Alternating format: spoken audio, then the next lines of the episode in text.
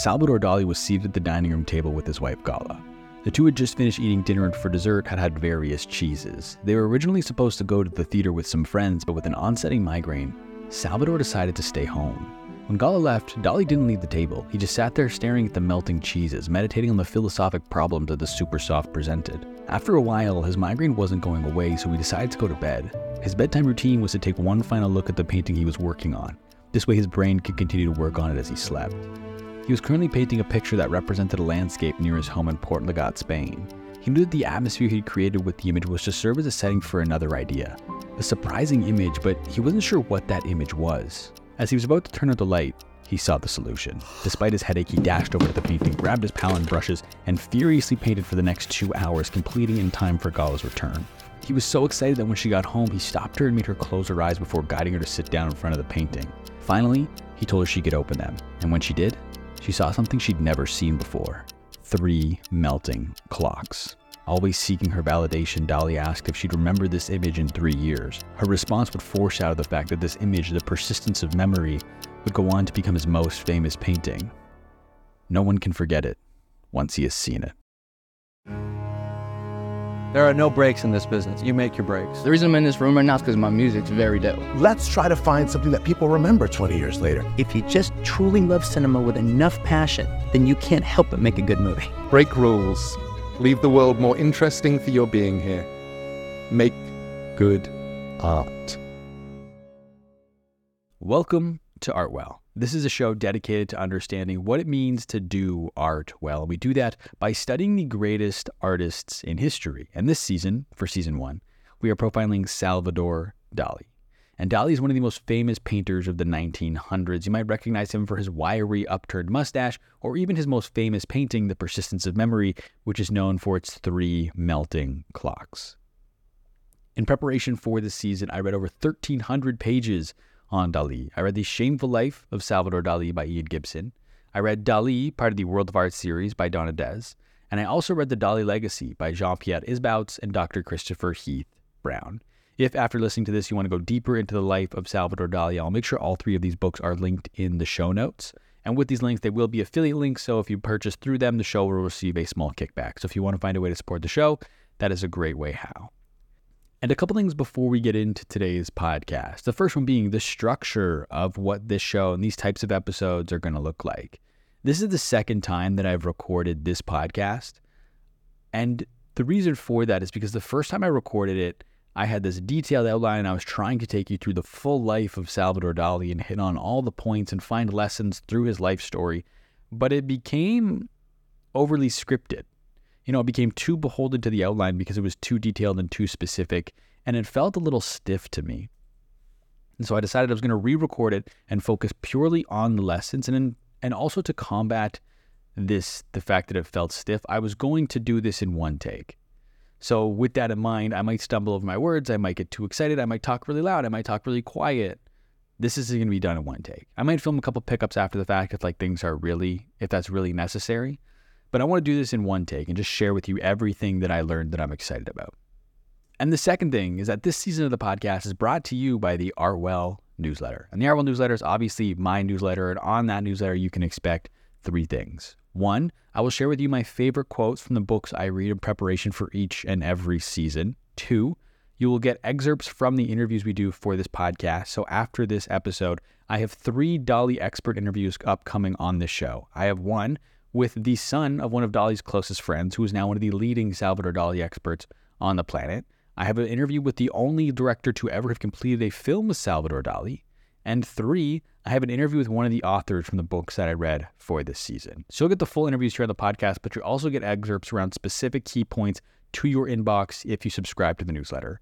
And three, the third thing you can expect is essays from me going deeper on a specific lesson we learned from each and every season. So for this upcoming Salvador Dali season, I'm debating between doing an essay around art and commercialism or around crazy versus genius. So if you want access to any of those things, make sure you subscribe to the Artwell newsletter in the show notes.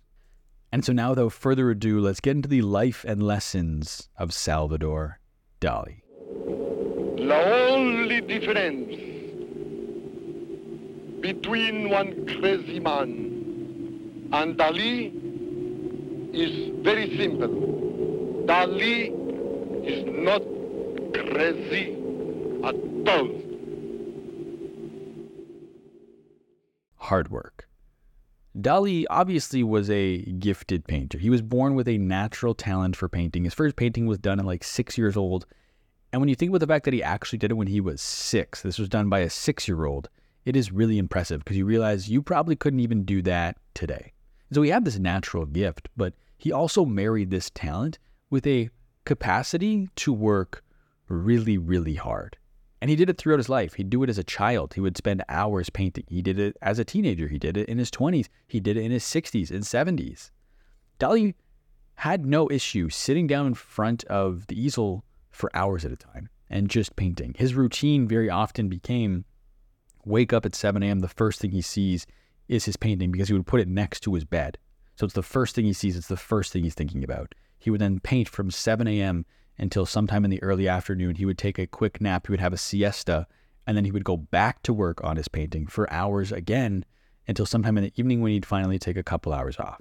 And then before he'd go to bed, he would set his painting up next to his bed. So it was the last thing he saw before he went to sleep. So his brain could subconsciously work on this painting while he was sleeping.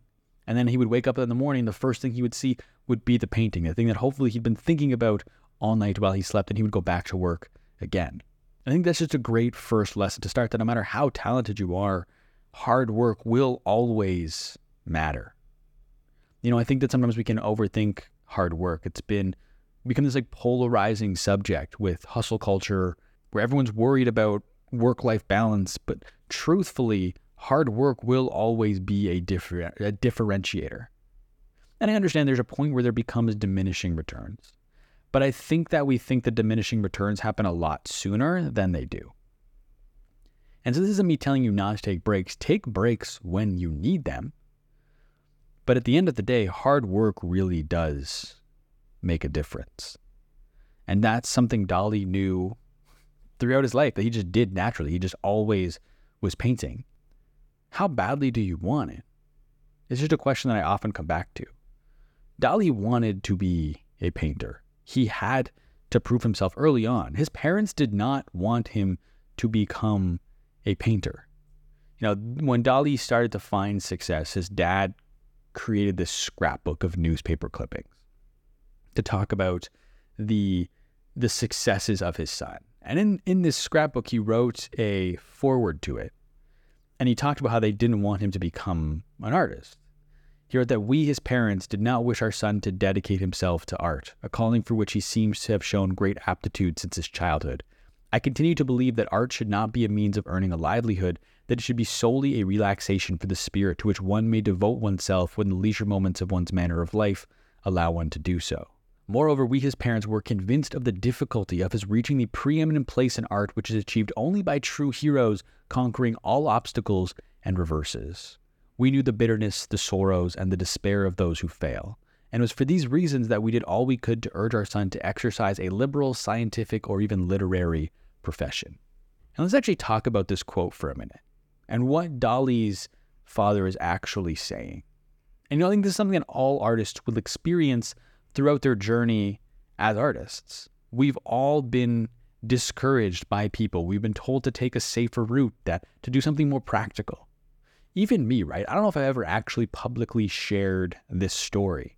But when I was growing up, I wanted to be a filmmaker. I wanted to be a director. I wanted to write movies and direct movies. And I was living in the middle of Canada.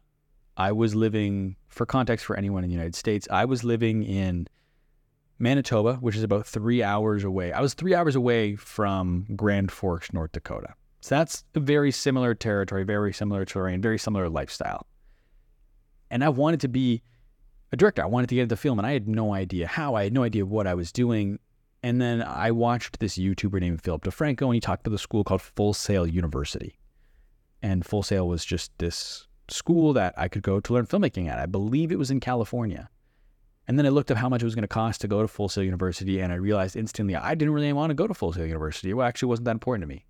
But what I did find was I kept looking and I found this school called Colorado Film School, which looking at it now, I, actually looked at it before this. I'm pretty sure it's just a community college. But I found this school in Colorado because truthfully, I liked the hockey team in Colorado, and that's why I was looking for film schools in Colorado. So I found this film school in Colorado, and I told my dad, this is where I'm going. I think it was like 15 grand a year. It's like, Dad, I'm going to go to Colorado. I want to apply to this school. What my dad told me was, hold on, maybe we don't go to Colorado, maybe go to school for marketing, which is what I'd been accepted into, and do the marketing thing, get a job in marketing, and then once you're there, start working on the film thing. Have something to cover your bases and then go into film. Off the rip, that sounds like my dad didn't believe in me, but my dad did. What my dad also realized is there was literally no proof that I could do the film thing. I talked about it. I took a film school, film class in high school, and I made three quote unquote movies, which are horrendous. I look at them now and they make me smile because I just, it's me and a couple of my buddies, but they are so bad. And so there was no stack of proof that I could do the film thing. You know, there was a bigger stack of proof for the business thing. I took business all through high school. I graduated with a special diploma with a, like a distinction in business because I took so many business courses in high school. I got accepted into marketing. I did really well in all of my classes for business. So there's like this stack of proof that my dad was looking at that I also apparently had this interest in business because I took all these courses in high school, and there was a stack of proof that I could do that.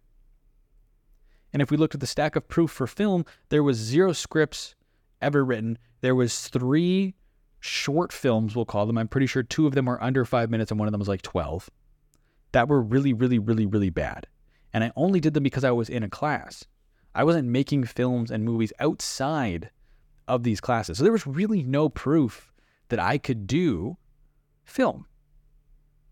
And so what my dad was telling to me was pursue this other interest that you appear to have. And then once you kind of are established, uh, then start working on the film thing. Build up the stack of proof. Because I think what all parents are looking for when they tell you not to do the things, they are looking for a stack of proof that you know what you're doing, that you can do this thing. Because just to say, I want to be a filmmaker isn't enough. I have to be making movies all the time and putting the work in. And I'm sure if I'd spend my entire high school making movies, writing scripts, directing movies with my friends, my dad probably would have been more inclined to be like, all right, go for this thing. Because clearly you want it. But I didn't do that. And so my dad was saying was just build up the stack of proof first before you really go after the thing. And I think about this advice a lot too, and that might sound like bad advice, right? Where it's like, go all in, pursue your passion fully. And I hear that, and some people need to do that. Some people need to jump out of the plane and build the parachute on the way down. I hear it. But I don't necessarily think that's the advice for everybody. Because I think when you do that, you can put so much pressure on yourself that you're forced to make decisions you don't want to make as an artist you know, I think I come from a YouTube background, so I think about that a lot in that context where it's like I sometimes caution creators from taking the jump to full time too quickly because when you do that, you now become beholden to money with what you create. So you don't have to do whatever you have to to get brand deals and views so you can make money to cover your rent and pay your expenses and, and eat food. Secondly, to you no longer making what it is you want to make, but instead following trends to make things that you know will do a that you know will have a higher likelihood of working. So your views can go up so you can make more money off of ad revenue, so you have more views so you could sell higher sponsorships. Or you're even taking sponsorships from brands you don't believe in or don't want to do deals with because they're the only deals you have that month and your rent is due. And so I think that sometimes taking the jump too early can actually lead to you navigating it in the wrong way. I think a lot about this essay article written by this guy named Derek Sivers. And I don't really know how to describe Derek. He had a company in the 90s called CD Baby, and he ended up selling CD Baby, made a bunch of money, and now he lives in New Zealand and he just writes about like art and life and creativity. And I kind of refer to him as like this creative monk. He was also an uh, he was an artist himself before his company CD Baby. But so I look at him as like this creative monk, and he has this essay article, whatever you want to call it, about the happiest people in like the happiest people that he's met. And there's three groups of people. There's one, there's the people who pursue creativity full time. Their art is their is their main source of income. He has two, the people who work full time and have no outlet for creativity. And three, there are people who have a full time job but also pursue creativity on the side, but they pursue it seriously. And which of those three people do you think are the happiest?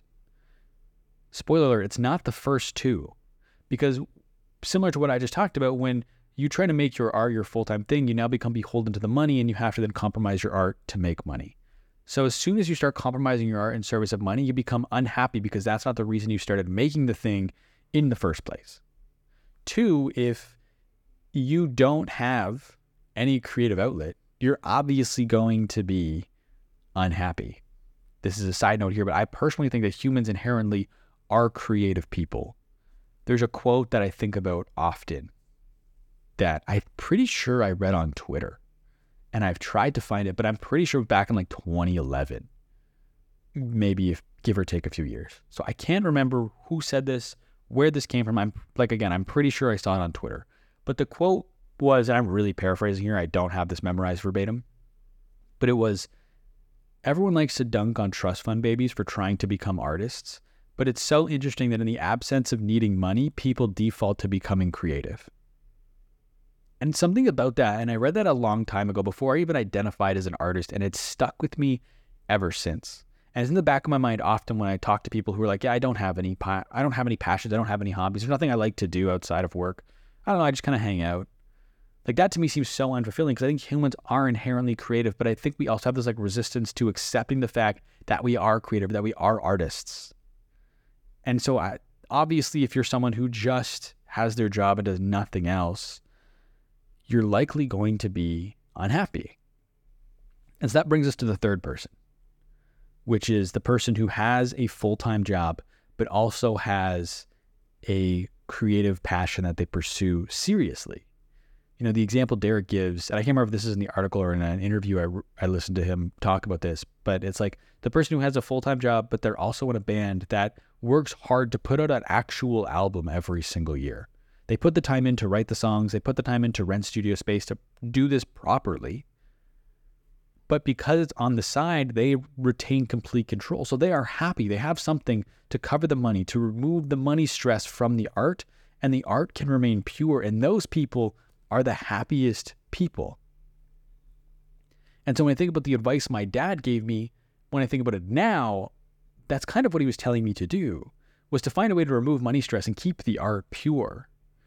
And whether my dad was actually trying to say that in those terms, or if that's me interpreting, reinterpreting it now through that through a diff, through this lens, is up for debate. But I think that what my dad was ultimately saying was, yeah, build the stack of proof. Was one, get your money covered, deal with that thing first, so that you can have the freedom to pursue this film thing, and then build up the stack of proof once the money is covered, where you can just focus on making the things and not have to worry about making money. And I want you to know that that is okay. You know, I think coming back to the YouTube example, there's like this desire to be full time as fast as possible. And this has obviously been compounded with short form content going viral so quickly that I don't even think viral is the right word anymore, but going, getting so many views so quickly that people are just able to go from zero to 100 so fast and then try to take the jump. And like now there's this extra desire to like be a full time creator. It's like the stamp of honor, this badge of honor. But again, like we talked about, that can lead to you having to navigate things in the wrong way. And every single person that I've interviewed, so for context, if you have no idea who I am, I've been interviewing for five years. My old shows, I guess, were about interviewing creators, digital creators, YouTubers, Instagrammers, TikTokers. And every single person that I interviewed who took a long time to actually get traction and actually do the thing full time has always said, every single person without fail has said, I'm so glad I didn't go viral and get attention sooner because I wouldn't have known what to do with it. I would have wasted my opportunity. And so there's something to be said for having to fight and earn this thing. And so I think that doing the thing on the side, and I say the thing to be whatever your art is, whether it is YouTube, whether it is painting or filmmaking, do the thing on the side and get the experience so that when you can actually take the jump to full time, you have experience to know exactly how you want to build this thing. And because you spent so long building it on the side where you're not beholden to the financial aspect of it, you can build in the exact way you want so that when you take the jump to full time, you can maintain its purity as much as possible. But again, we look at it weirdly as if you're not a full time creator and I want to be a full time creator as fast as possible. And I get that. But look at acting. Acting, it is just accepted that you're going to do acting on the side and get as much experience and connections as possible until you can become a full time actor. But on YouTube, there's this, for some reason, this weird need to have to be full time yesterday. But an actor will move to LA and spend years waiting tables and doing uh, jobs on the side and doing whatever they can to get into acting until they can actually do it full time. And that's fully accepted. And it's so interesting that depending on the creative industry that you look at, doing it full time, doing it on the side is accepted in different ways. But I just think about the acting thing a lot when it comes to YouTube is like very few people move out to LA and do nothing but act and say, if I don't make it trying to be a full time actor with nothing else on the go, then I'm not going to make it. But if an actor moves to LA, waits tables, has a way to pay for their rent, and does the acting on the side until the acting can become the supplement for their full time income, that's totally accepted. But in YouTube, that's not. It's like I have to move to LA and just go for it, which totally go for it, but also make sure the financial thing is covered. So there's nothing wrong with doing the art on the side until it becomes evident enough that you can do it full time. And that's going to require, back to our original point, a lot of hard work. And obviously, Dali didn't have to do the thing on the side because he was a teenager and he could just do it full time because he didn't have a job or anything like that. But he knew that he had to prove himself. He knew that he had to get a stack of proof that he could do this thing. And he tried to show that through hard work by spending as much time as he possibly could painting. Another thing about Dali's childhood, there's a few things I kind of want to pull out from his upbringing. And one is that is trauma. Because trauma is very evident throughout Dali's work. And there's three key traumatic events that happened to Salvador Dali in his life that manifest themselves in his life and his work. The first one being is Salvador Dali's brother. Salvador Dali had a brother, also named Salvador Dali, who was born before him, passed away, I believe, at two years old, 20 months old, or something like that. And nine months later, Salvador Dali number two was born. And a lot of people seem to think that Salvador Dali number two was given Salvador Dali number one's name. That's not the case. In Spanish and Catalonian tradition at the time, you were supposed to name the oldest son after the father. And so when Salvador Dali number one passed away, Salvador Dali number two became the oldest son. So he got the father's name as well. It wasn't naming after the first brother. And you can even see this, I don't have them written down, but their middle names are different as well. So they did not name him the exact same thing. They just gave him the father's name different middle names. But even knowing that, that's still got to be weird to know that you have your brother's name. You know? And that issue is probably compounded when your parents take you to your brother's grave and tell you you are the reincarnation of your dead brother. Probably not the wisest parenting decision to say to a six year old. And so that obviously made an impression on a young Salvador and would continue to be on his mind for the rest of his life. And speaking of bad parenting decisions, Salvador Dali's dad, Dali Sr., wanted to deter his young child from having sex. And so, what did he decide to do? He decided to put a book of sexually transmitted diseases with highly graphic and detailed images on the family piano so Salvador would see them and be deterred from having sex.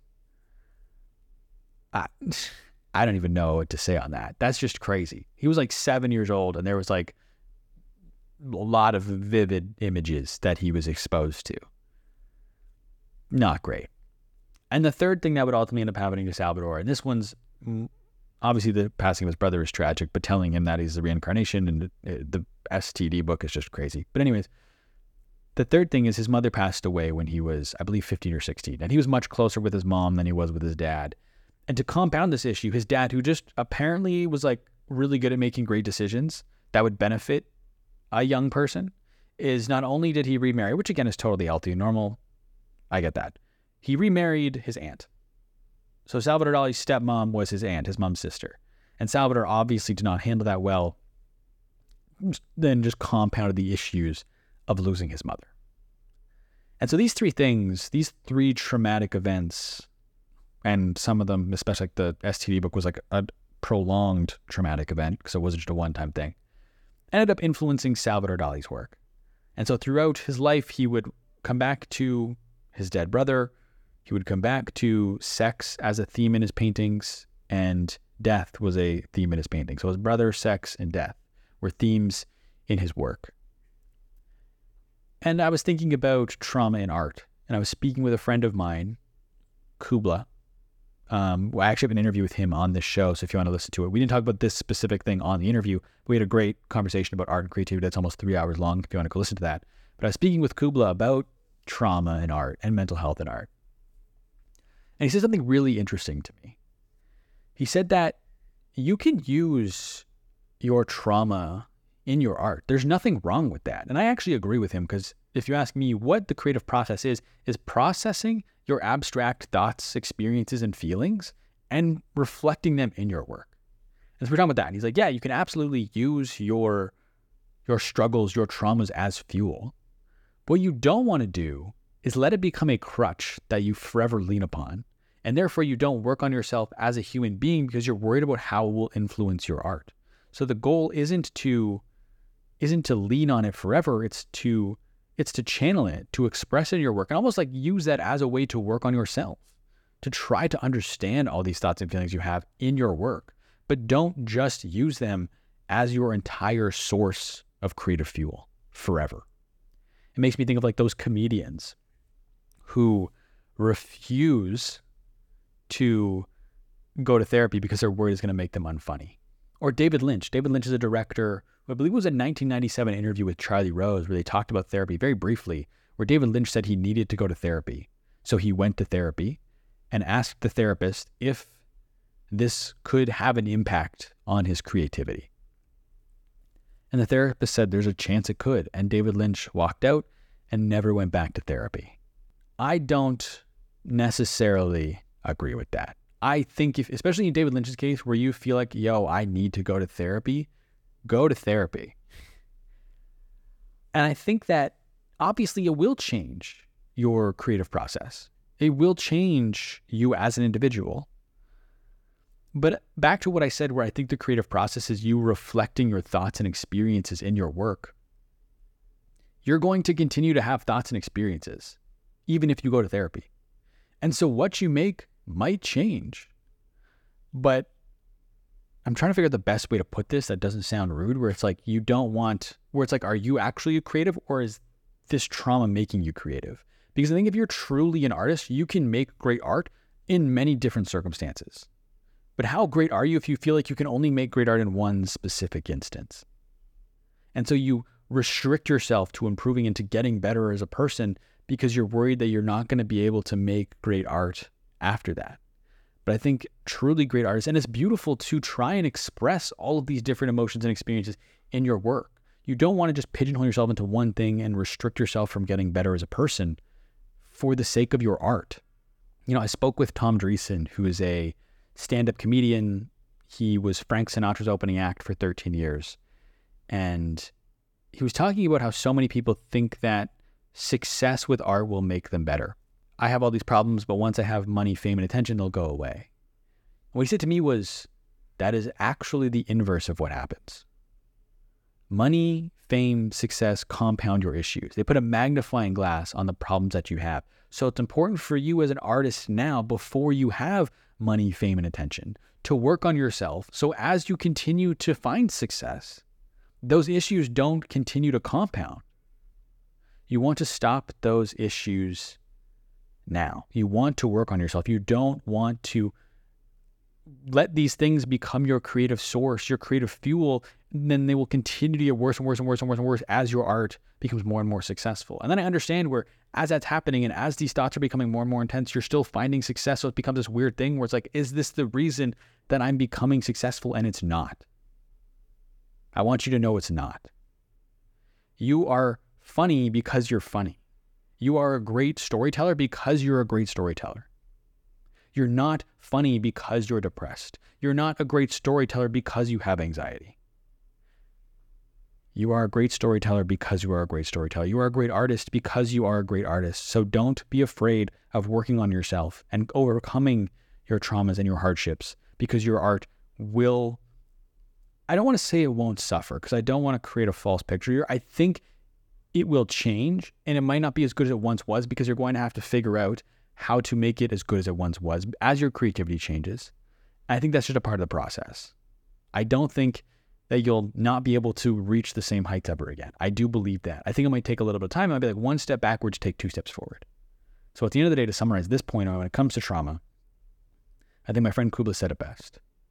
Absolutely channel those things in your art, reflect your thoughts, feelings, and emotions in your work, but don't let them become a crutch. Another thing Salvador Dali did, speaking of his childhood, I guess he didn't do the trauma thing, that just kind of happened to him. But something else itself from Salvador Dali's childhood that was apparent throughout his life and work was the old masters of painting. And Dali wrote this book called 50 Secrets of Magic Craftsmanship. And in it, he sort of talks about his creative process and just does some other wild things and says wild things, which he is known to do. But he has this really important quote. And he says that begin by learning to draw and paint like the old masters. After that, you can do as you like. Everyone will respect you. And so what he's saying there is that just the importance of of studying the basics. Part of the the basis for this show was a feeling that not enough people were studying the past of art and media and creativity. You know, everyone's looking left and right. They're looking at what everyone, all their contemporaries are doing, and they're kind of just mirroring that. We're in this place where everyone's copying everyone else who's copying everyone else, and everyone's making similar stuff. And I just don't feel like enough people are looking backwards at who's come before them and what has come before them.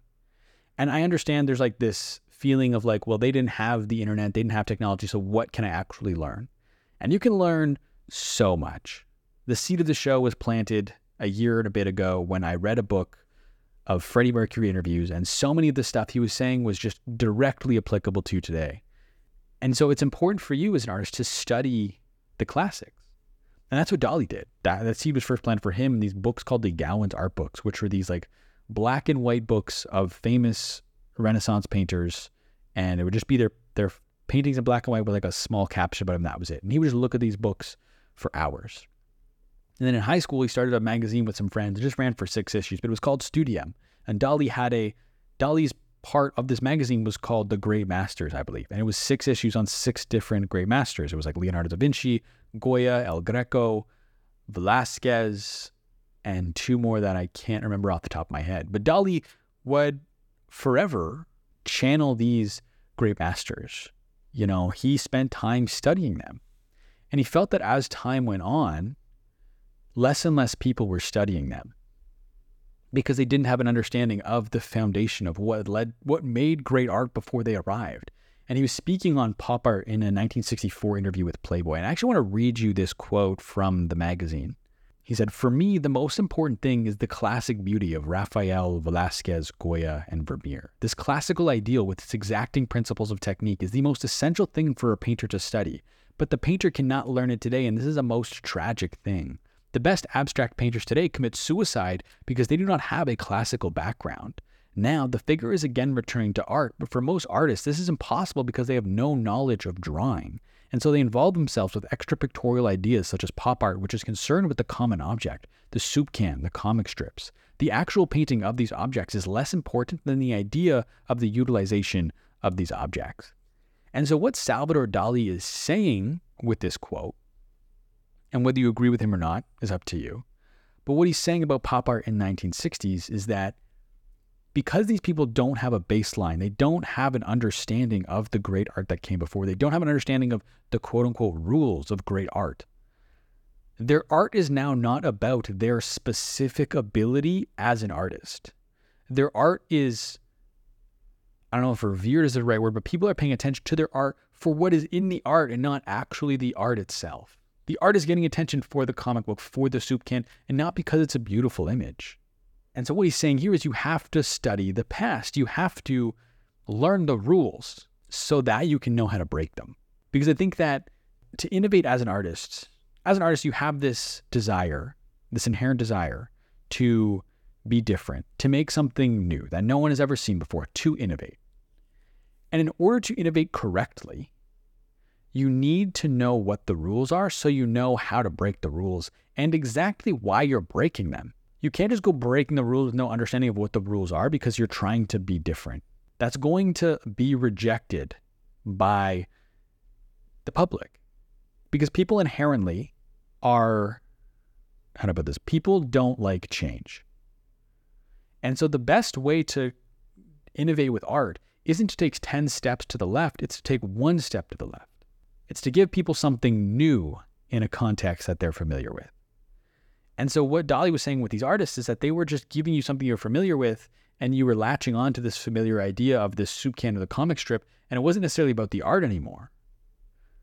And that to him was an issue because it, to be an artist, you want it to be about the art. What I encourage you to do, what I'm imploring you to do, is to study the past, is to study those who came before, learn their lessons. And a great place to start is just by listening to this podcast, to listening to my mad rantings and ravings about what I've learned studying these artists. This is a great place to start. But I encourage you to go deeper. Don't just listen to this podcast. Find the pockets of history that are interesting to you and study them and learn the lessons and understand the basics of whatever your art form is. Because I think that that is important. Because again, you want to innovate. The best way to innovate is to understand what the rules are so you know how and why to break them. And so I couldn't encourage you more to study history, to study the classics. And I called this season of the podcast Salvador Dali's myth. And the reason I did that is because Dali did his best to turn his life into a myth. I'll actually I'll read you the quote. This is the opening line of the introduction of The Shameful Life of Salvador Dali, which is the definitive biography on Salvador Dali. He said that Salvador Dali is not a trustworthy source of information about himself. From his adolescence, he set out consciously to become a myth, and he continued to work at being Dali even after he had achieved his goal. And he truly did start from his adolescence. He was very calculated in creating this image and this persona that would get people's attention, that would make people curious, that would, he was just trying to tell a story. And so there's another quote. These next two quotes are also from the biography. Actually, one of them is like a quote of Dali within the biography, but it says, I was studying at the School of Fine Arts in Madrid. The desire constantly, systematically, and at any cost to do just the opposite of what everybody else did pushed me to extravagances that soon became notorious in artistic circles. So Dali was creating this character. He was crafting himself into this persona, this myth that would get him attention, that became notorious in artistic circles. And he was doing that by kind of just doing the opposite of what everyone else was doing. He was, you could say, lashing out to get attention almost. But there's a second quote that I think reframes this approach from Dali. He's not just trying to get attention. I feel like this is glossed over by a lot of people as to what he's actually doing here. Yes, he's trying to turn himself into a myth.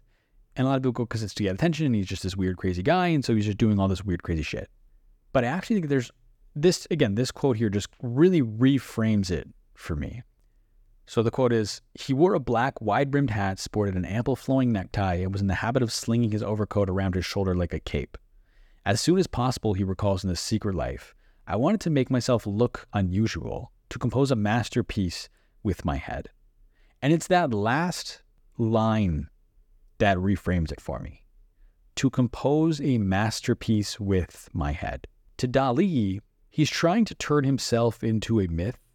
For me, again, using this last line as the lens I'm looking at this through, he's trying to turn himself into a myth, not just for the sake of it, but because to him, everything he does is a part of his art. Even his appearance to compose a masterpiece with my head. A masterpiece is art. And so for him, everything he does is part of the art, part of what he is making. The story he is telling, his life is a part of the art. And really, how I think about that for you is don't try to turn yourself into a myth. But the takeaway here, the story outside of the story matters just as much as the story itself the story you tell outside of the story is what draws people in. You know, the story outside of the story is your brand. That's what that is. And Dali had this inherent understanding of branding and from a very early age. He was trying to brand himself. He was trying to create not only a masterpiece with his head, but with the story he was telling of his life. And he was trying to turn his life into a myth because he understood that if he became this mythical figure, it would draw more people to his work. And so the story you tell outside of your story matters just as much as the story itself. And around this time, too, as Dali's in his early 20s and even in his teens, one thing he's doing a lot is experimenting with styles. He's trying lots of different art forms, you know, Fauvism, Cubism, Dadaism, Surrealism, Futurism, German Expressionism. He's trying a little bit of everything. There's two kind of thoughts on the fact that he was trying everything before he settled on his style, which is known, I guess, you get as Surrealism. And there's two thoughts on this. One is it's important to try everything as an artist for a couple of reasons. One, you want to figure out what your most optimal way of what your what your style is. You want to figure out what you actually like to make and how you like to make it. So play with different styles to figure out what your best type of of art is. You know, I did that in a YouTube context. I tried a lot of different things. I tried vlogging, I tried news reporting, I tried reaction content, I tried gaming videos. And if you're wondering, not all of these actually made it to the internet. I would realize before I went out that this, this was not what I was good at. You know, with gaming and reacts collectively, I guess, with gaming, I realized I became so focused on the game that I didn't say anything, which isn't very engaging for a, a YouTube video. And with reacts content, one, I felt like everything I did was so forced and so fake, and I just could not bring myself to do it. So I realized very quickly I didn't like those two things but I didn't know if unless I tried. So as an artist, try everything, experiment with everything, feel everything, taste everything to figure out what you actually like to do. And number two, when you try all these different things, you gain little bits of experience in all of them that can then blend together to create your own unique style. So you're not just going to copy Casey Neistat. You're going to take a piece from Casey Neistat. You're going to take a piece from Mr. Beast. You're going to take a piece from this YouTuber, I don't know, David Dobrik, Logan Paul, and you're going to create this blend of content this blend of art that is unique because you're pulling references from all your different styles and influences. And I think it's okay in the beginning to try and replicate your artist because it's a great way to learn. And then you can figure out exactly what you like to create your own unique style. When it comes to Dali experimenting with lifestyles, yes, he was doing it to learn, but he was doing it because he's kind of a product of his time. So it's important to understand when Dali came up, and you're also a product of your time. I know we don't like to admit that, but we all are products of our time when Dali came up, art was kind of in turmoil. It was shortly after the Second World War, or sorry, the First World War. Shortly after the First World War, before the Second World War, art was really in flux. All these movements were kind of being sprung out as a reaction to the Great War. And so this was a lot of the styles Dali was trying, and a lot of the styles that were becoming prominent at the time was Fauvism and Cubism were kind of having this like late resurgence. And then new movements were coming up like Dadaism, Surrealism, Futurism, and German Expressionism. So Dali's obviously trying to figure out where he fits in this shifting artistic landscape. And there's less of a focus on classical intellectual painting. And so that's kind of like Dali's in this very eclectic mix of a painting world when he's coming of age as an artist himself. And so he's trying with all these different things. And ultimately, he lands on surrealism. And we'll talk about surrealism in a little bit, but surrealism is about channeling your subconscious in your art. But what set Dali apart is Dali, because he was a student, I guess, of the great masters, because he'd spent time to learn about them and replicate their styles, Dali was able to bring this precision and vividness to the subconscious that no one else could really do. And so there's the blending of the styles, right? It's Dali tried surrealism, Dali tried classical painting, realistic painting, and he merged those two to create a unique style to him that allowed him to become one of the greatest artists of the 1900s of all time. Again, try a little bit of everything because it will allow you, one, to learn, it will allow you to, to develop your own unique style. And yes, Dali did ultimately become arguably the greatest painter of the 1900s. Picasso was in that conversation as well. But Dali knew he had it in him he said once he promised to himself when so he got so he grew up for context he grew up in spain in this town called cadaqués and he got into school to go to art school in madrid and in madrid he promised himself he was going to work like mad for three years before winning a prize that would allow him to study in rome for four more years after he studied in rome he said he was going to come back to spain in triumph and to quote dali he said i'll be a genius and the world will admire me Perhaps I'll be despised and misunderstood, but I'll be a genius, a great genius. I'm certain of it. Jumping ahead a little bit here, but Dali nailed that. Obviously, he didn't end up in his life, he didn't end up only studying in Madrid for three years. He didn't win a prize and go to Rome. But the fact that he was a genius, admired worldwide, despised and misunderstood, but a genius, couldn't really be any more accurate. And he wrote this when he's in his late teens. He foreshadowed the direction of his career in this quote. And there's just something so interesting about the greats who who are I don't know if it's belief or what it is that allows them to foreshadow their career. Back to Tom Dreesen, the comedian who opened Frank Sinatra. When I interviewed him, he told me this story that I think about fairly regularly. Just this foreshadowing is just some, I don't know what it is about it, but it's something that, that's interesting to me and I want to share with you. So, Tom Dreesen was friends with Freddie Prinze Sr. And for those of you who don't know, Freddie Prinze Sr. went on The Tonight Show at 19 years old in the 1970s. And he did so well in The Tonight Show, he landed a, a role in a popular sitcom and essentially overnight became the most famous comedian on the planet at 19 years old. And Tom and Freddie were friends before fame. And so Freddie was from New York, went to visit Tom in Chicago, and they performed at this gig together. And then after, they were kind of sitting there looking up on stage, watching whoever was performing. And Freddie told Tom, he's like, I'm going to be a big star one day, man. And Tom was like, Yeah, that's kind of how we all talked in those days. He's like, Yeah, of course, man. And Freddie was like, Yeah, I'm going to be a big star one day, man. And then I'm going to go fast, like James Dean. And he didn't really say anything after that to Tom. And Tom was like, What do you mean? And he's like, I'm just going to go fast, man. For those of you who don't know, James Dean became a hugely successful, one of the biggest actors in the world, and died in a car accident at 24. Freddie Prinze became one of the biggest comedians in the world at 19 and sadly took his own life at 22. So we see this foreshadowing again, where he knew he was going to become big, but he also knew that things were going to end quickly. And so I don't necessarily have like a definitive takeaway on this foreshadowing, especially on the Dali and the Freddie Prinze one. So the Freddie Prinze one, especially. There's no like takeaway from that. But there's just something about, I don't know if it's self belief.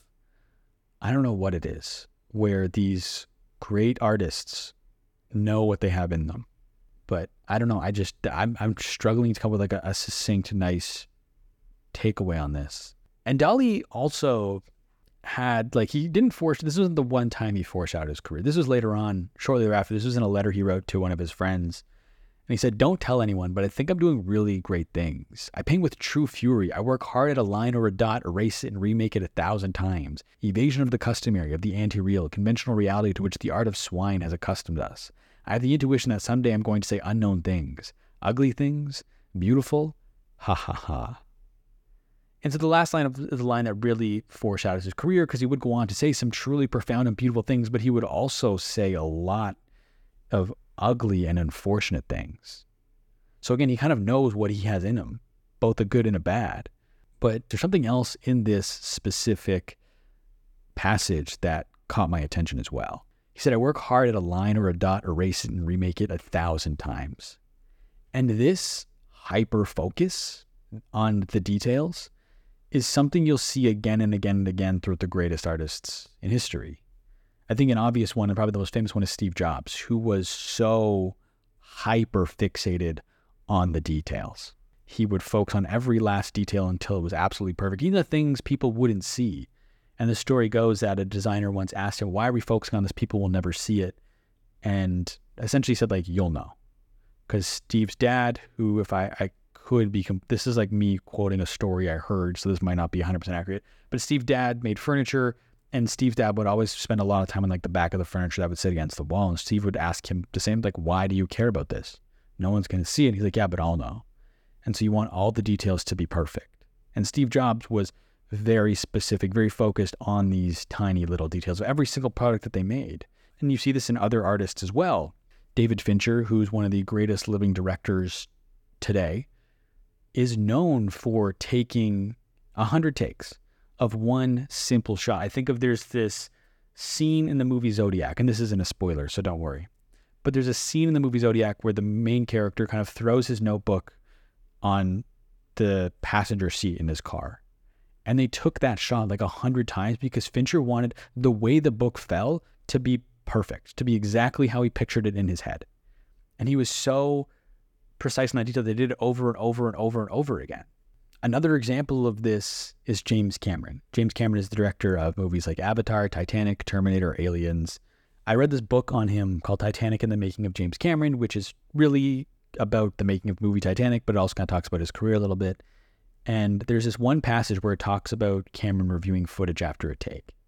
And it says Cameron immediately planted himself behind the bank of monitors, reviewing the take camera by camera. The playback filled the air with piercing shrieks. Cameron watched the screen as one magazine described it like a man reading the fine print in his contract with the devil. That, to me, I don't think you can get more focused on the little details, a description of being more focused on little details than that. Like reading the fine print in his contract with the devil. And again, like I said, you see this repeatedly throughout the greatest artists in history. And this is what Dali was doing when he said that he would make a line or a dot, erase it, and remake it a thousand times, which in my interpretation is he was doing it until it was perfect. And I kind of encourage you to have this mindset. And I feel like we're drifting further and further away from this when it comes to what gets made, especially in an online context. Perfect isn't perfect, good enough is perfect. And again, I used to believe that myself and I used to let that reflect in everything I made. But now I think about that and I'm like, why? You know, the small details matter. The mindset behind that quote is like the small details that will make something go from good enough to perfect are so small, nobody's going to notice them except for you, so it doesn't matter. And I understand the logic of that. And in isolation, each individual detail is so small, probably won't be noticed. But my belief now, today, is that each of those little details compound. And so if all of those details are missing, yeah, in isolation, no one's really going to notice them. But if they're all there, people will subconsciously take in that they're there. And it will make your piece better. It, these small details will compound. And so I encourage you to actually try to make something perfect. I think that like the balance here, the duality of that is nothing will ever be perfect. And you have to come to terms with that. But don't let this good enough is perfect, perfect isn't perfect mindset lead to you throwing out half baked shit. Get as close to perfect as possible. Again, I don't think perfect is perfect. I don't think perfect is possible, but put everything you have into what you make and get as close to perfect as you possibly can within reason, right? Like you don't want to let this pursuit of perfection lead to you not releasing anything, like lead to you constantly spinning your tires on one project. You know, just put the time in, do the hard work that's required, right? I think that this idea of good enough is perfect can lead to you not putting as much work on a piece as you know you could. So put as much work in as you possibly can. Work hard on something and get as close to perfect as possible. Strive for greatness. And I think strive for greatness, when I say that, I like instantly the argument in my head is like, well, when it comes to social media, you're releasing so much stuff that like not every single thing is going to be great. So does it matter? I think it matters. I think everything you should do should be great. You should strive for greatness. And in my mind, I would rather put out less and strive for greatness than put out more with that's mediocre. Let's talk about surrealism. Let's change gears here. Because surrealism was the style Salvador Dali would ultimately end up being known for. But the thing with surrealism is like surrealism wasn't even really a style. It was more so a movement. And so like I said earlier, the goal with surrealism was to channel your subconscious in your art. Because the surrealists were massive fans of Sigmund Freud. And Sigmund Freud talked about the subconscious and dream analysis and all this stuff. And so the surrealists were fixated on this as the idea, is you have to channel your subconscious in your art. And the way they did that was with psychic automatism. So automatism is doing something automatically. And as defined in the Surrealist Manifesto from 1924, I believe, 1925, which was written by André Breton, who was a writer and poet, he said psychic automatism in its pure state is dictated by thought and the absence of any control exercised by reason exempt from any aesthetic or moral concern. In English, what that means is the surrealists would essentially whatever their art form was, we'll say painting in this case, they would just kind of paint absent-mindedly and freely and automatically to see what would happen, to see what their subconscious would surface to the top. So it's like basically creating without any idea of what you're going to make and just seeing what your subconscious will come up with, which I understand what they're trying to do. And I agree with them. I think sub, the subconscious is a very important part of art. But I don't think that this is necessarily the way to channel it. To try and just give your subconscious a space to present itself. I think that that idea is correct, is to allow your subconscious to present itself. But the way they tried to do it, I think, is not the right way. And I look at this through a writing lens because I've written screenplays and stuff. So this is kind of like the the example I'm gonna give to you and like the the lens I'm gonna look at this through. When it comes to the subconscious, is you want to have an intention behind what you're making. When you're making your first draft of your screenplay, you know what story you're trying to tell. You know who the characters are. You know you have a rough idea of the story you're trying to tell. And so you're doing that. So you tell that story, you type it out, and then when you're done, you go back and you read through that screenplay. And as you read through it, obviously your second draft you write with an eraser. Your whole the intent behind your second draft is to refine what you have. And to figure out how to refine it is once you read through that screenplay that you wrote with intention, there was a story you were trying to tell. You're going to start to notice things in that screenplay your subconscious was trying to communicate through you. You know, the theme of your screenplay, the, what the the subtext of this story is, is actually going to be surfaced by your subconscious in that first draft. Your subconscious is going to try to tell you something, is going to communicate through you and the story you're telling a specific message. And your responsibility as an artist, in this specific instance, as a screenwriter, is to figure out what your subconscious was trying to communicate, what the theme is. And then for the second draft, you eliminate everything that doesn't have to do with that message your subconscious was trying to say, what the theme of your story is. And so you allow your subconscious to present itself in the first draft, and then you listen to it and you rewrite it in the second draft around that central idea. I think that's what you do is you create and then you figure out what you're actually trying to say and then you remake it with that as the focus. And when I say focus to you, I'm not talking about on the surface. You want whatever your subtext is, whatever your subconscious is trying to communicate, whatever the theme is, whatever the lesson is, is you don't want it to be on the surface. And I think another issue that the surrealists did is like the the subconscious I feel like is the quiet part. The theme, the subtext of whatever you're making is the quiet part. But the surrealists were saying the quiet part out loud with what they were making. They were trying to channel their subconscious and put it on the surface. And I don't think that that is the way to make a message stick. You know, the surrealism, like I said, wasn't a specific style, it was a movement. And it was a movement that featured a lot of different types of artists. You know, it wasn't just painters, it was painters, it was writers, it was poets, it was sculptors, a very primitive style, but it was filmmakers. You know, it was all these different people who were kind of galvanized around this idea, this mission. And the movement was galvanized around the idea that an over reliance on rationalism shaped by bourgeois values had led to the outbreak of World War I. It followed that redemption lay in the opposite, in a world of spiritualism and the spontaneous. And so essentially, bourgeois values essentially is materialistic, materialism. And so the surrealists felt that because everyone became so materialistic, it became about money and objects and the things you owned from a country level, that countries were able to rationalize themselves into war over materialistic things, over money, over resources, etc. And so they feel like that that was bad, and they had to just do a complete 180 and do go in the opposite direction, which was spiritual and spontaneous.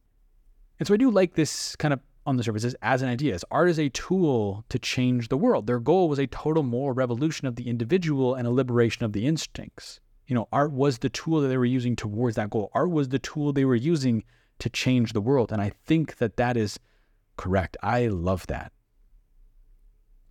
Art is powerful. Art is the tool to change the world. Because when you think about it, art at its core, especially stories, are ways that allow us to com- confront ideas that might be complex, that might be scary to confront. And it allows us to confront them in a way that we're comfortable with. It presents them in a context we like through stories and entertainment. That's the whole reason. It's to allow us to pass lessons on and, and confront ideas. That was what stories were made for. And so I do like the idea that art is a tool to change the world, to teach people a lesson. But the thing is, and this is a very important but, your message, whatever you're trying to say in your art, should not be on the surface. It should be at its core. It should be the subtext. It should be the theme of what you're trying to say you know, look at Jurassic Park as an example. And this isn't my example. This is an example from Mike Hill, who's a film theorist, a story consultant, a designer. He's worked on Game of Thrones, Blade Runner 2049, Love, Death, and Robots. He's worked in gaming on Call of Duty, Killzone, Horizon Zero Dawn. I actually have an interview with him. He's the first interview on the show if you want to go listen to it. But the example is Jurassic Park. Jurassic Park on the surface is a story about dinosaurs. We brought dinosaurs back to life. Oh shit, all the dinosaurs got out and are eating people. That's the story on the surface. But at its core, it's a story about family, about family values and parental lessons. And so the movie isn't about parenting on the surface. They don't make it like the most obvious lesson. The movie on the surface is about the dinosaurs. And at its core, though, it's about family. And that's what you want to do. You want your message to not be on the surface. You want your message to be underneath everything, to be communicated subconsciously. Because as soon as you take what you're trying to say and you put it on the surface of your art, you are no longer teaching me a lesson. You are telling me how to think. And people do not respond to that well. People do not want to be told how to think. They want to learn, they want to hear the lesson, they want to learn the lesson for themselves, but they don't want you to tell them the lesson. And so that is why you want your message, whatever it is, to be at the core, to be the quiet part, to let people almost discover the lesson for themselves. And that's how I think you channel the subconscious in your work. That's how you communicate what you have to say through your art. And so Dali joined the Surrealists in 1929. He had a quote that said, Surrealism could fill the void left by spirituality. There's two things I have to say on that. One is that I feel like the problems we have today, I feel like we think they're novel, that all of our problems are novel problems. But they're really not. You know, I think that applies in the one in the artistic sense, where again, the problems that famous artists went through are the problems we are going to have today. But two, like even from this spirituality perspective, like I feel like this crisis of faith and less people becoming religious is like a 21st century problem. But this is something that was on Dali's mind back in the 1920s and 1930s. And I guess Nietzsche did say God is dead sometime in the 1880s, but like this was a problem that they were having back a hundred years ago. And I think it's like this novel problem that we're having now, but it's really not. And then all these problems we're having that examples of them have come before. History is cyclical. I think we can so often forget that. We get so caught up in our own time that we, yeah, we just, we forget that. And two, surrealism is the way to fill the void left by spirituality. I do think there's a level of validity to that. I don't think it has to be surrealism. I think it's just art. Because, in my opinion, art is an exchange of soul. If you are truly making something purely, you are putting your soul into that art. And when someone interacts with your art and it makes an impact on them, they're taking that piece of your soul and they're making it a part of their own. It is a spiritual experience, if you ask me. True art that truly connects with someone is a spiritual experience. I don't think Dali is entirely off base with this idea of surrealism as a mechanism to fill the void left by spirituality. So I think that, again, I think that art can be a spiritual experience, absolutely. The next thing that's interesting with the surrealists is part of the rule of being a surrealist was you had to move to Paris to be a surrealist. You had to collaborate with the group, you had to attend salon dinners with the group, you had to participate in joint exhibitions with the group. And so proximity was important to the surrealists. And this isn't the first time this happened for Dali. He also, the school he attended in Madrid was this like specialty school that brought in political and artistic rising talents, all to live together in the same area. So it was like Dali, where he met some of his some important friends early on in his life, the poet Federico Garcia Lorca, the filmmaker Louis Buñuel, who we'll talk about in a little bit as well. He met there. And so it was all these bright minds coming together, which obviously would have an impact on Dali. And then again, with the with the Parisians or with the Surrealists having to move to Paris, was an important part of that. And I've been thinking about proximity a lot and how important it is as an artist because yes, the internet is collapsing the need for physical distance to a degree. You don't have to be in a city to talk to someone. You can do a Zoom call, you can connect online. I get that, but there's still something that that happens when you're all in the same area. And this has happened throughout history where bright minds come together and they all go on to do great things where it's like your learning is compounded because you're not learning by yourself, you're learning with a group of people, you're all sharing lessons and growing together and you all go on to do incredible things. Like there's these stories of Hemingway going to Paris and attending salon dinners and like running into Picasso and just the people he would spend time with in the 1920s. Again, this is a similar time that Dali moves to, to Paris and even further than that, or moving further ahead in time, we look to like the late 1960s, early 1970s, and the movie brats all become great friends. And these are these like up and coming directors who all end up, again, becoming friends. And these up and coming directors who were dubbed the movie brats included George Lucas, who went on to make Star Wars, Francis Ford Coppola, who made The Godfather and Apocalypse Now, Steven Spielberg, who's made too many movies to count, Martin Scorsese, who again also has made too many movies to count, Brian De Palma made Scarface. So all these guys are coming together and they all went on to do incredible things with their career. And even more modern examples in the early 2000s, these group of filmmakers all ended up at 368 Broadway together. I believe they were all living in the same building.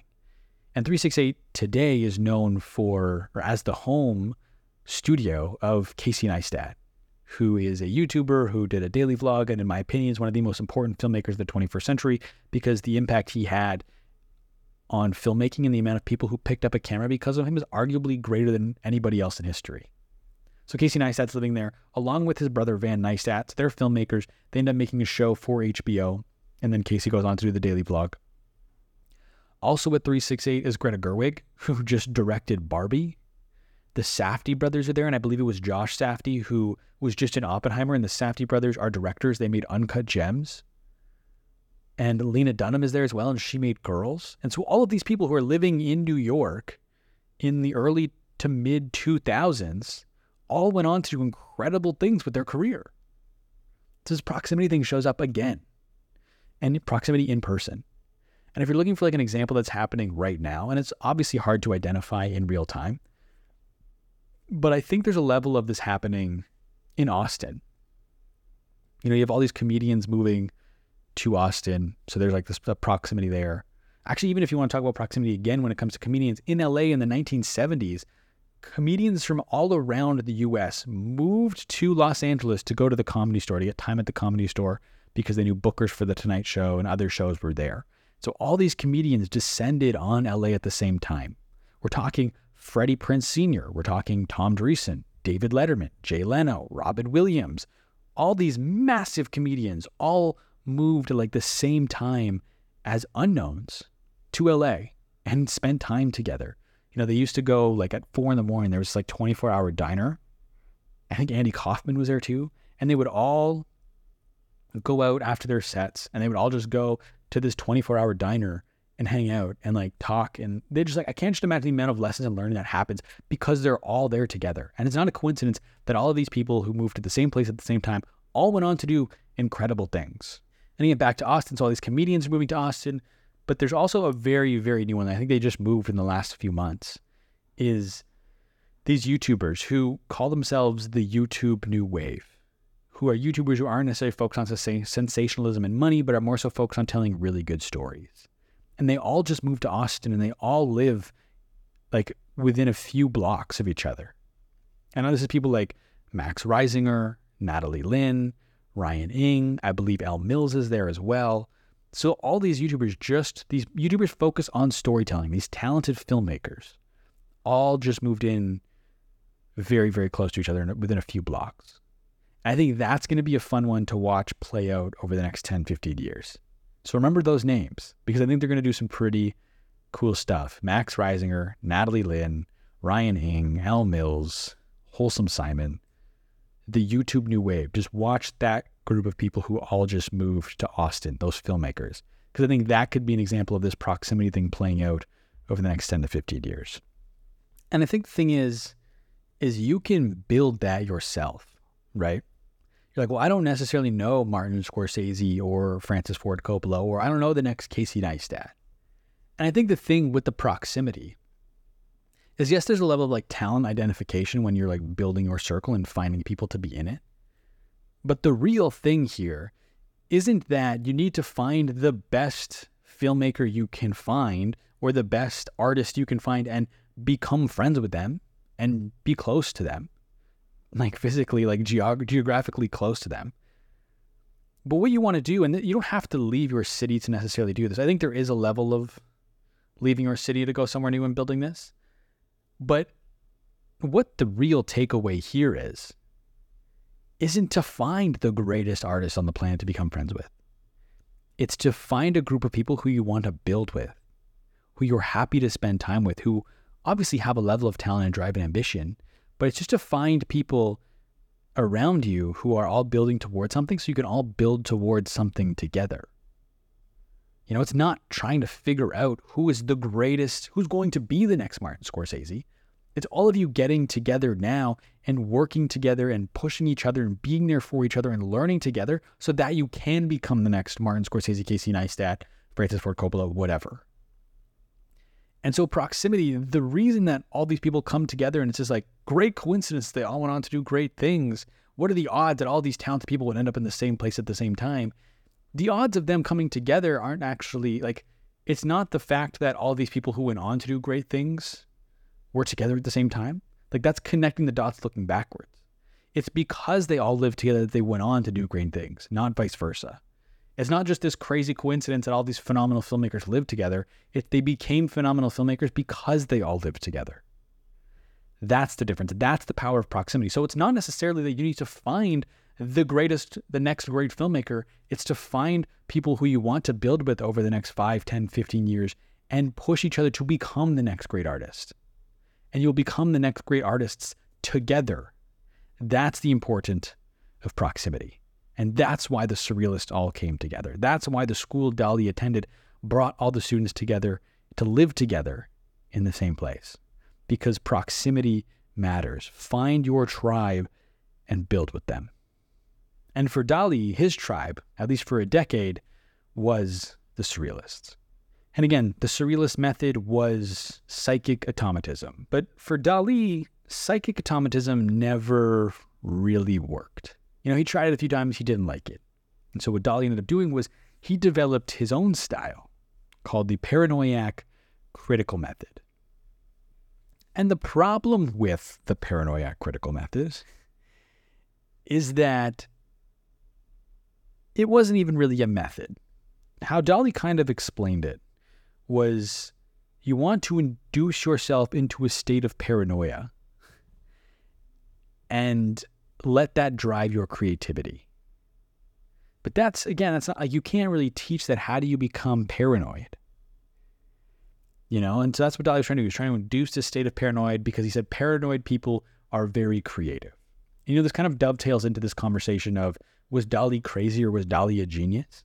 So I want to kind of this kind of explains his thoughts on why he thinks that inducing paranoia is important for creativity, but then also why he's not crazy. So we'll kind of like do these two lessons in one. And this is actually quoting the uh, the Playboy interview once again. So the first half of this quote is paranoid delusion of course is absolutely creative, the best kind of crazy. The whole difference between a crazy man and Dali is that Dali is not pathological. But even in true pathological paranoid delirium, there exists some contact with reality. For instance, a good example of pathological delirium a man feels that his family is against him and they want to poison his food. He begins to look around very closely at his family and discovers many things that are absolutely true. His fundamental assumption, of course, is wrong. Nobody wants to kill him. This is delirium and is crazy. But from his obsessional idea comes a marvelous quantity of perceptions of truth. He discovers many real things, thousands of insights and relationships that are unavailable to the average person that usual people never perceive. Because I have this power of discernment, I discover things that other people could not possibly suspect exist.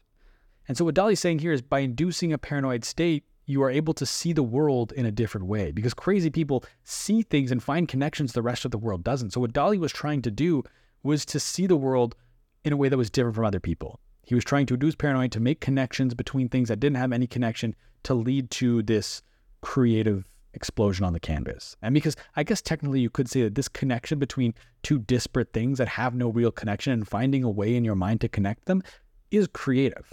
And so that's what Dali was trying to do with the paranoid critical method was to induce paranoia so that he could make these connections and be extra creative.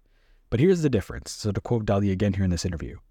The difference between Dali's paranoid delusion and the other kinds of craziness is his ability to communicate his visions of delirium to other people.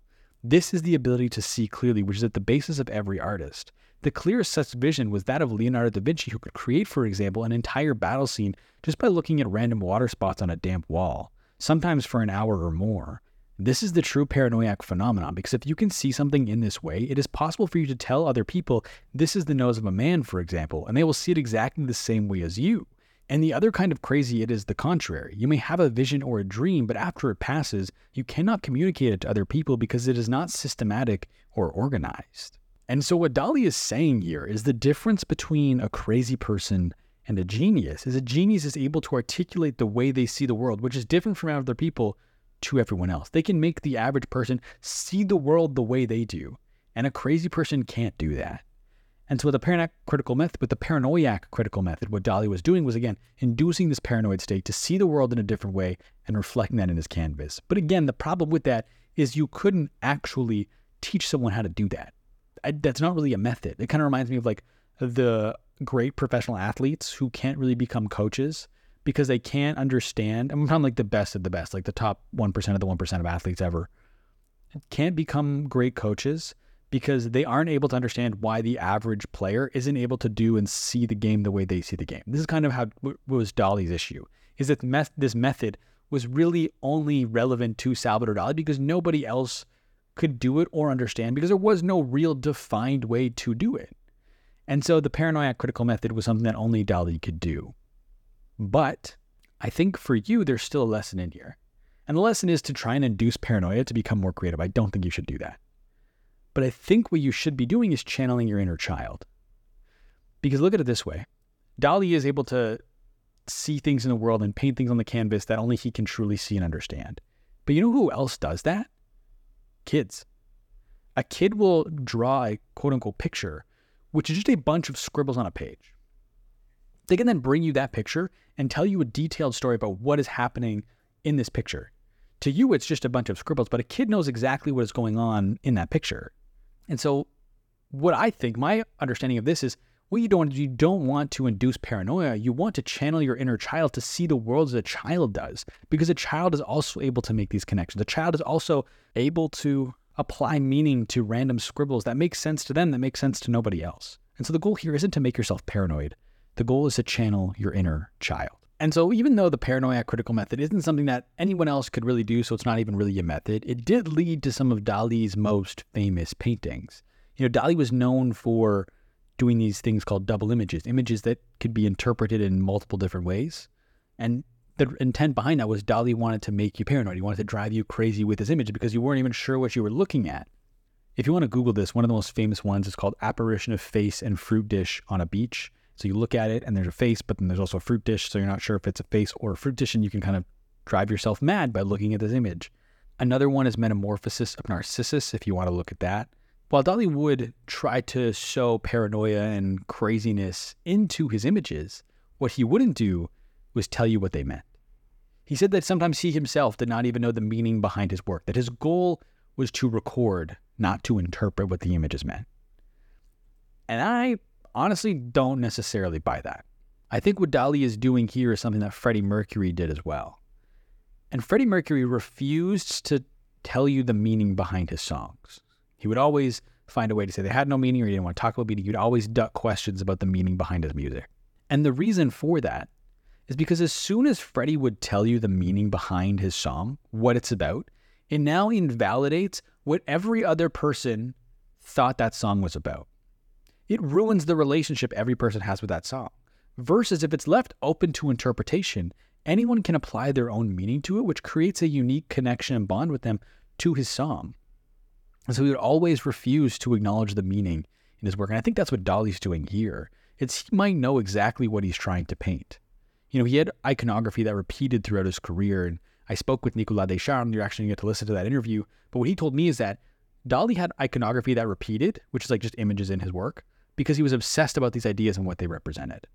So to me, that says Dali knew what his paintings were about, but he didn't want to tell you what they were about so you could have your own unique experience with them. You could interact with them and try to interpret it through your own subconscious. So he was allowing each person to have their own unique experience with his art.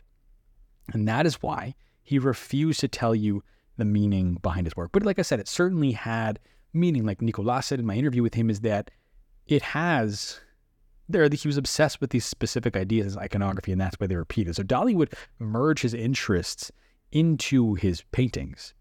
you know, whether it be things that were on his mind or we already talked about sex, death, his brother in his work, those would reemerge over time. He obviously liked Freud and would have, I think there was even images of Freud in certain paintings and he would channel Freudian ideas into his art. He really liked science, so he had a, a whole atomic period. He became very shaken after the atomic bomb and the power that humanity now wielded. And so he had this period where he called the atomic period, where a lot of his paintings were broken up into quote unquote particles because he was very interested in science.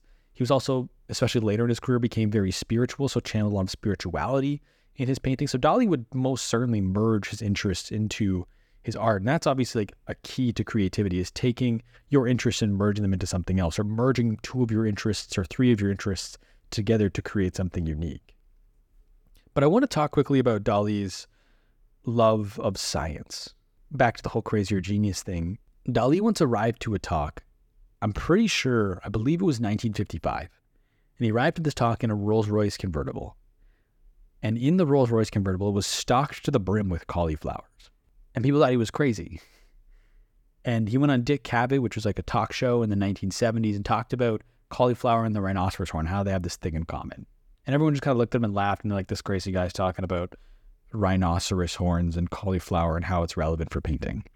But Dali arrived to his talk in a car, in a Rolls Royce, full of cauliflower, because he was going to demonstrate with his talk what he was trying to say on Dick Cavett that no one was really paying attention to, and kind of just laughing off because there was a language barrier and he's just this kooky, crazy painter, is that the golden ratio, which is like a design principle, is present in everyday life. So the golden ratio is this like mathematical equation that was discovered in Greece in 300 BC. And the golden ratio is essentially a visual representation of Fibonacci numbers. It's when you can take any two numbers in a sequence and they add up to the next number in the sequence. So, for example, if the first two numbers are 0 and 1, they add up to 1. And so the next two numbers in the sequence are 1 and 1. They add up to 2. And then 2 plus 1 is 3. 3 plus 2 is 5. 5 plus 3 is 8. 8 plus 5 is 13. 13 plus 8 is 21 and so on and so forth. And so, what Dali is saying here is that this golden ratio that he uses in his paintings is evident in everyday life. You can see it in a cauliflower, you can see it in a rhinoceros's horn. He even points to the fact that Leonardo da Vinci was talking about it in sunflowers back in the 1400s. And this got me thinking does the best art reflect the laws of nature?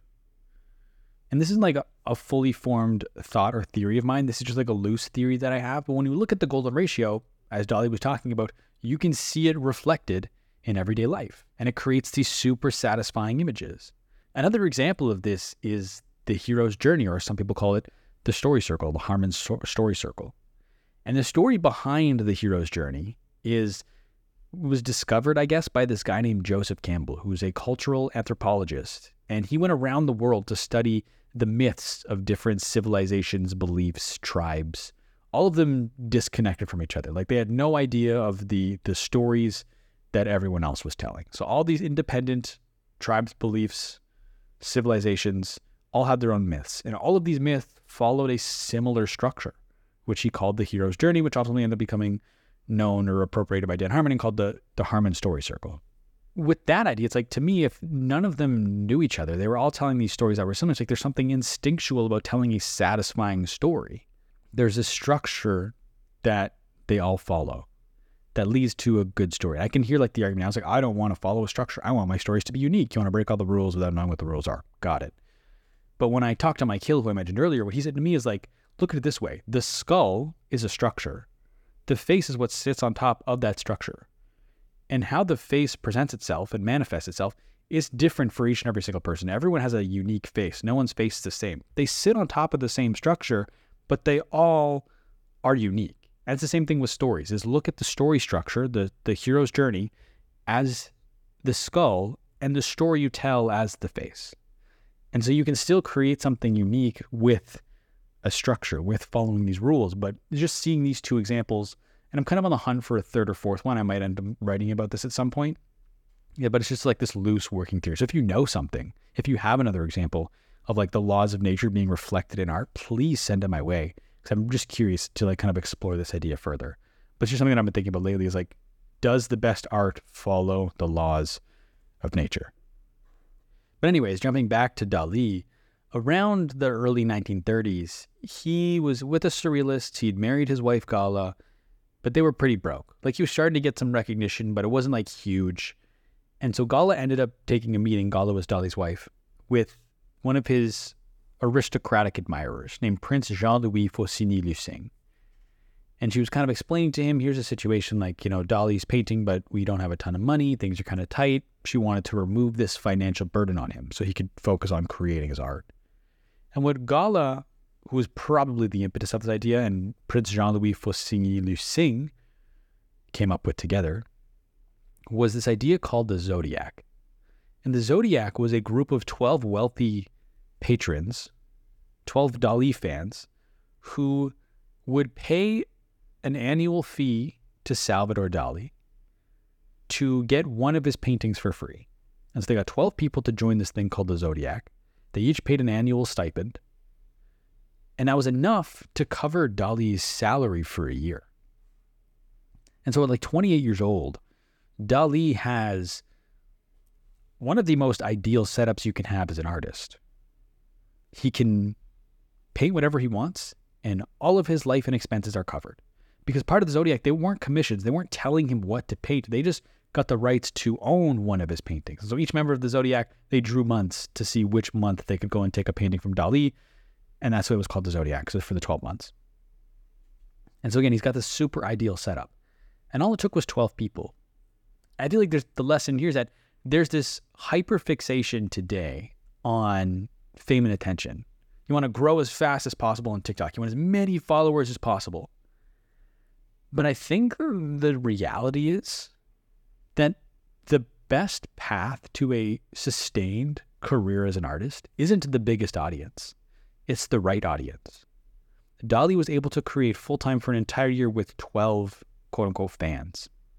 He didn't have millions, probably didn't have thousands, maybe not even hundreds at this point. And he was able to create full time as an artist. It's not about finding the biggest audience, it's about finding the right audience. Even in a digital context, Kevin Kelly wrote this article, and Kevin Kelly was the founding executive editor of Wired Magazine, and he wrote this famous article in like 2008, I believe. It's called A Thousand True Fans. And what he argues is this thing is that you don't need millions of fans to become a full time artist. What you need is a thousand true fans. And he defines a true fan as someone who is willing to pay you $10 a month. If you can find 1,000 people who like your work enough to pay you $10 a month, that's $120,000 a year.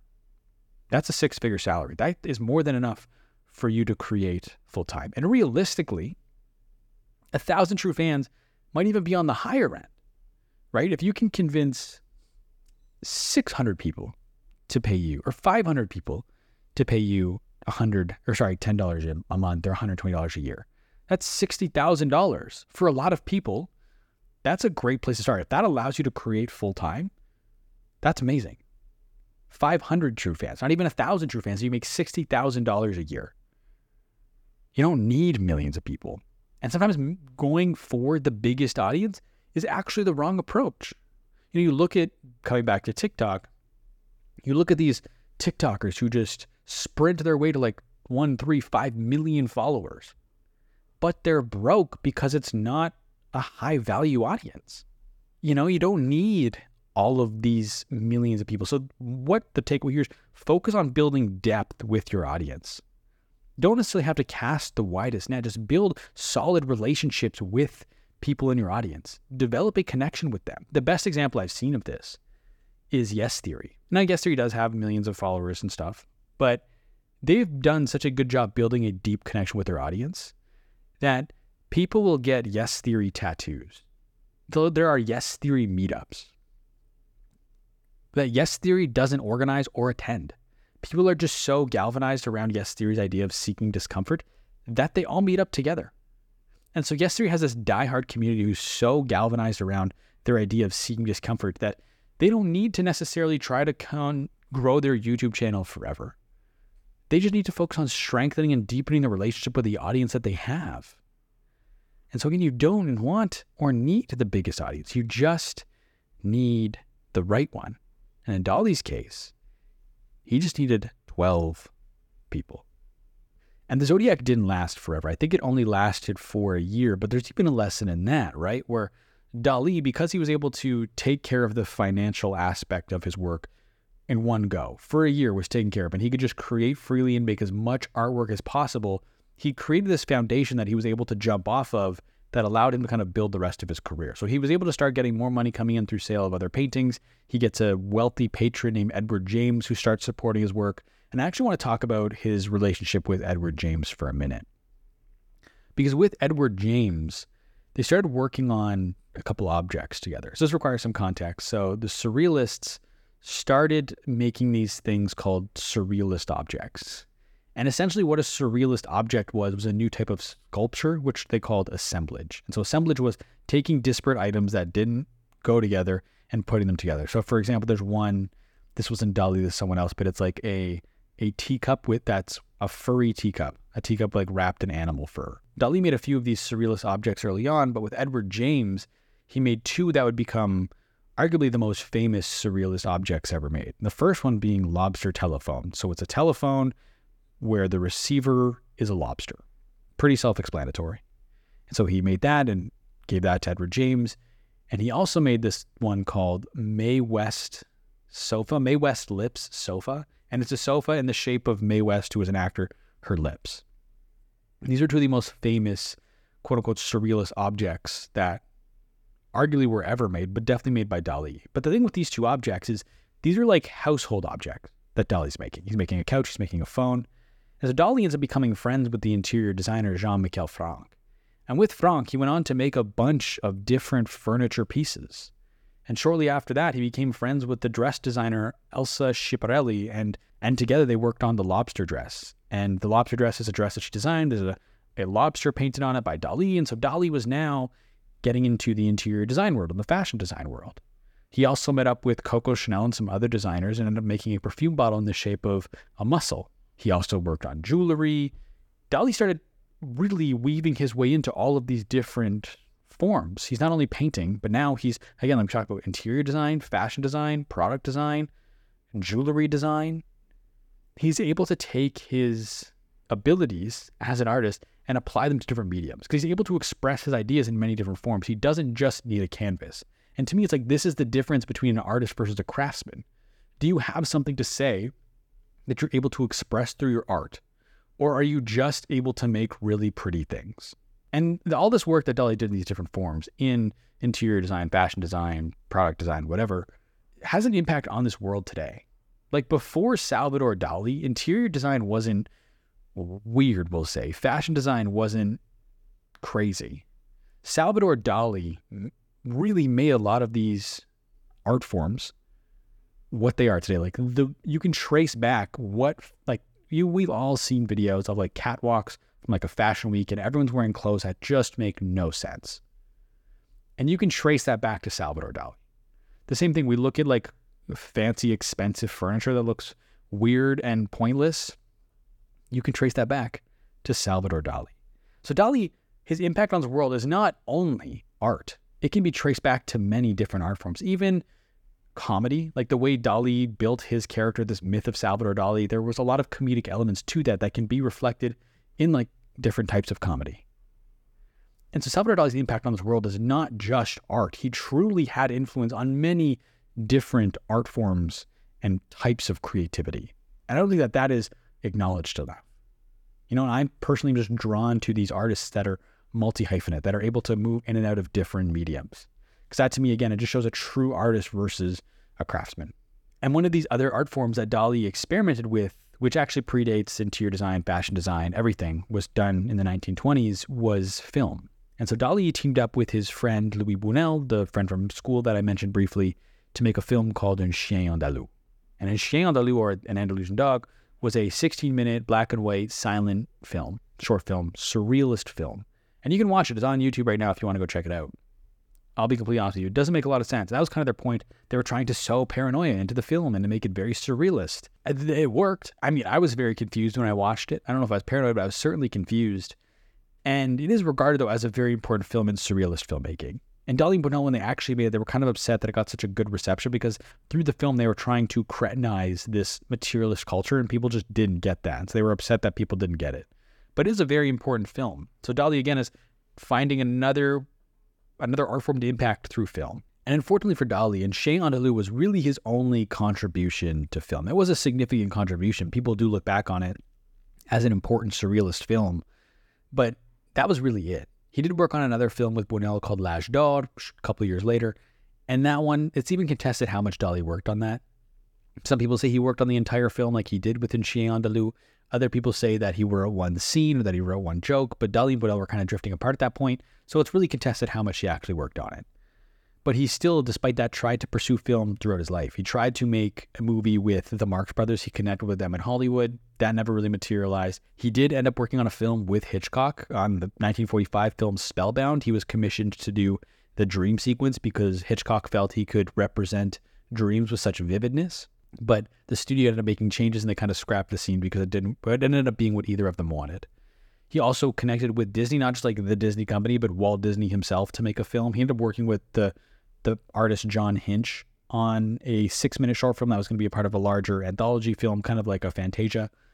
It was this short film called Destino that ended up being scrapped due to financial reasons. Disney did rediscover actually all the artwork much later, and they remade the film in the early 2000s, which is on YouTube if you want to go watch it. It's just six minutes.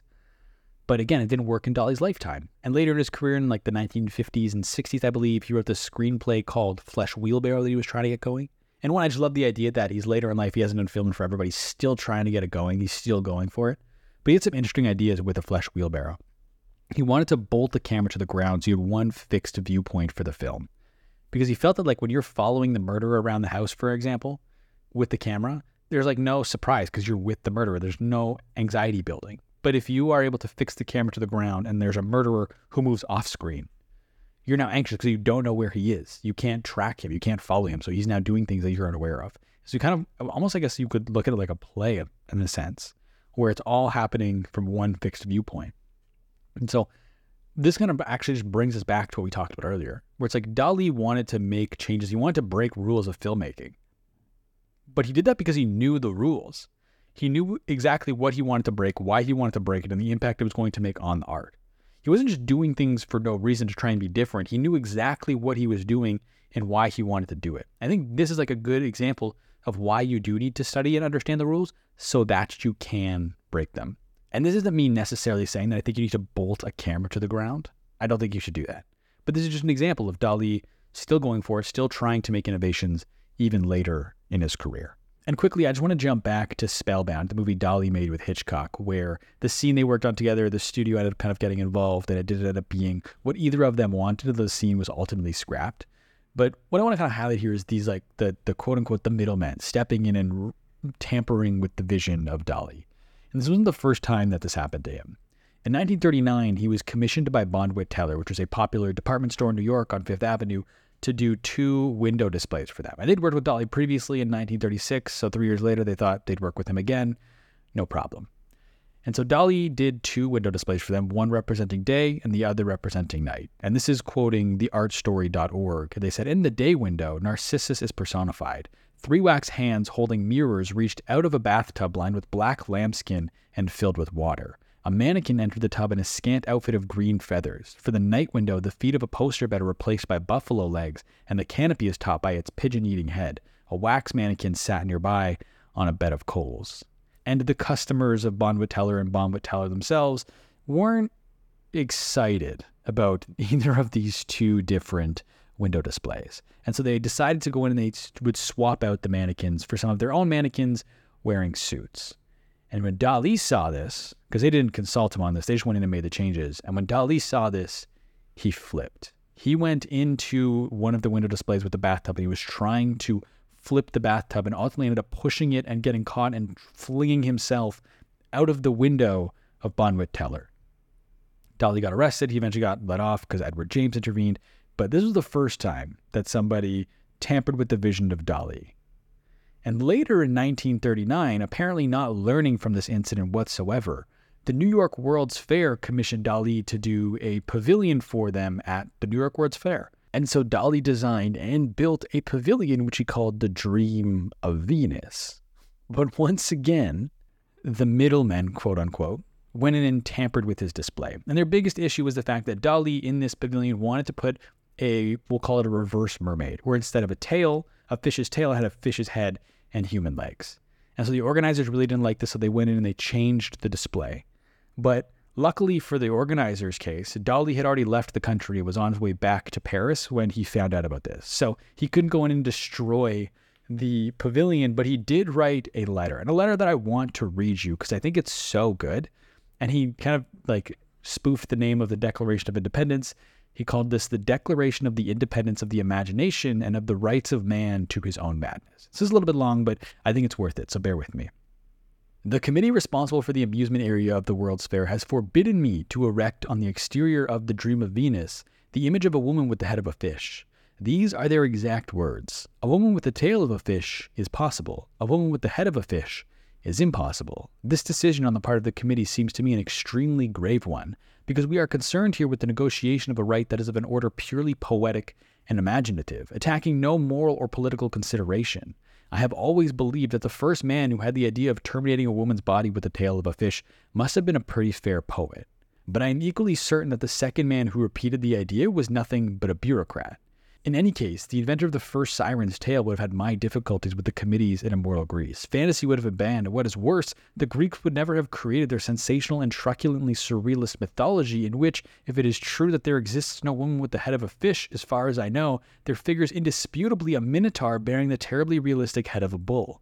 Any authentically original idea presenting itself without known antecedents is systematically rejected, toned down, mauled, chewed, rechewed, spewed forth, destroyed, yes, and even worse, reduced to the most monstrous of mediocrities. The excuse offered is always the vulgarity of the vast majority of the public. I insist that this is absolutely false. The public is infinitely superior to the rubbish that is fed to it daily. The masses have always known where to find true poetry. The misunderstanding has come about entirely through those middlemen of culture who, with their lofty airs and superior quackings, come between the creator and the public. There's a lot to unpack from that. There's three specific areas I want to kind of pull on.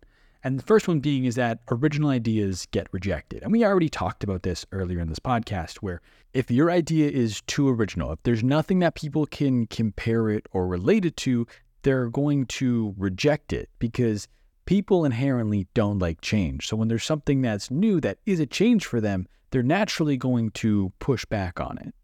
And so if you want to introduce original ideas into the public again, what we said was you want to present the idea in a context people are familiar with. You don't want to do a wholly new idea, a, a new idea in a context people are familiar with. That is a way to inject originality in a way that people will accept. Two, I want to talk about bureaucrats. So, bureaucrats, the official definition is an official in a government department, in particular one perceived as being concerned with procedural correctness. And when Dali's talking about this, I don't think he's necessarily talking about governmental bureaucrats, but more so like bureaucrats within a company or within the organizing committee, the governmental body of the New York World's Fair, we'll call it. Is that they are so worried about being correct and giving people what's already what's known. They want to play it safe. That that is why they intervene. That is why artists today feel the need and always have felt the need to conform to what is popular because the bureaucrats, the middlemen, will get in the way of the artist making anything original because there is no known precedent for it working. It's why we're in a world today where sequels, spin off, and reboots keep getting made because the middlemen, the quote unquote, the bureaucrats, know that it's going to work. And so it requires an artist to take a risk to give you something new. And then with what Dali says, where he, he's sure that the first person to come up with a mermaid was a true poet, but the second person to do it was almost certainly a bureaucrat because it takes an artist to take the risk to prove that something is possible, and then everyone else will follow suit. The bureaucrats will jump on that trend immediately because they see that it works and they know they can do it to make money and get attention.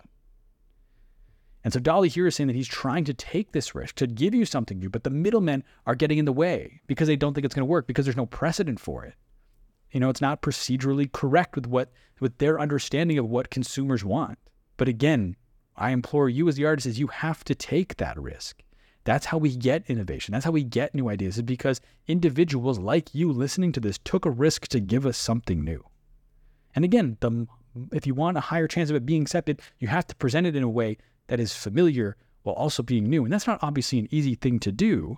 That's where your creativity comes in. And so middlemen will always get in the way. They always have, they always will. So it comes down to you, the artist, to take the risk, to give people what they don't even know they want yet. You know, because Dali says that he's sure that the masses know more about art than like the quote unquote the middlemen or the critics. And I think this is like a debate I wrestle with my head a lot, right? Because it's like you can make something good or great even that nobody watches. You can make something bad that everybody watches. And so it's like this really leads us into this difficult conversation on taste and what is great taste and how do we determine who has great taste and is all taste valid? Like what makes great taste great? You know, and I think kind of where I land on this spectrum of like where you can make great art that no one watches or bad art that everyone watches. Why not strive to make great art that everyone watches? I think that should be the goal. I don't think you should have to try to make something really good or you have to make something that everybody watches. I genuinely believe there's a place in the middle where you can make something great that everyone watches. I don't necessarily know if I agree that the masses know more about art than the critics. I think a lot of what people like to watch and listen to is very mimetic. That they see other people consuming it, so they go and watch themselves. That a lot of people don't know what their own tastes are. I think an important part of taste is the ability to articulate it. And to a critic's credit, whether you agree with art critics or not, they are doing their best to articulate their taste, why they like something and why they didn't. And a lot of people today don't do that.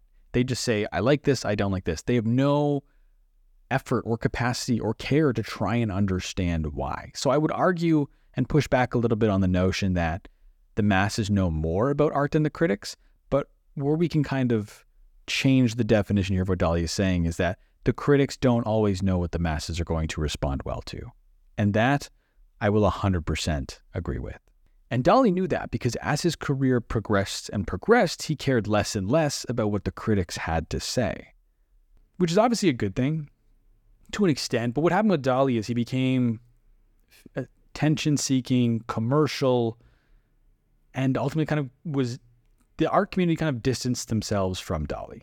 You know, he came very much a fame seeking person. Like fame, when he got to America, he described fame as intoxicating as a spring morning. And so he would do whatever he could to get more fame and more attention. And interestingly enough, America loved Dali's ability to self promote. They absolutely loved it. You know, for example, there was, he obviously had many different things. The incident that really set this off for him was the incident Bonwit Teller. When he threw that tub through the window, he got a lot of press that he wasn't expecting and realized that by being outlandish and doing these quote unquote like these stunts, he could get a lot of attention in America. And Americans seemed to like it. And so when he came back to America in 1940, so through the 1930s, he didn't actually live in the US. He was just back and forth a lot. And then when the war started in Europe, he came over and he lived in the US with his wife Gala from 1940 to 1948. And when they moved to the US, they spent a little bit of time on the East Coast and they went out to the West Coast. And when they got to the West Coast, they knew that they needed to throw a stunt. One, not only to get publicity, but two, to kind of like cement themselves with celebrity culture on the West Coast. And so they threw this fancy dinner called the Night in a Surrealist Forest. I was under the guise of raising money for the war effort.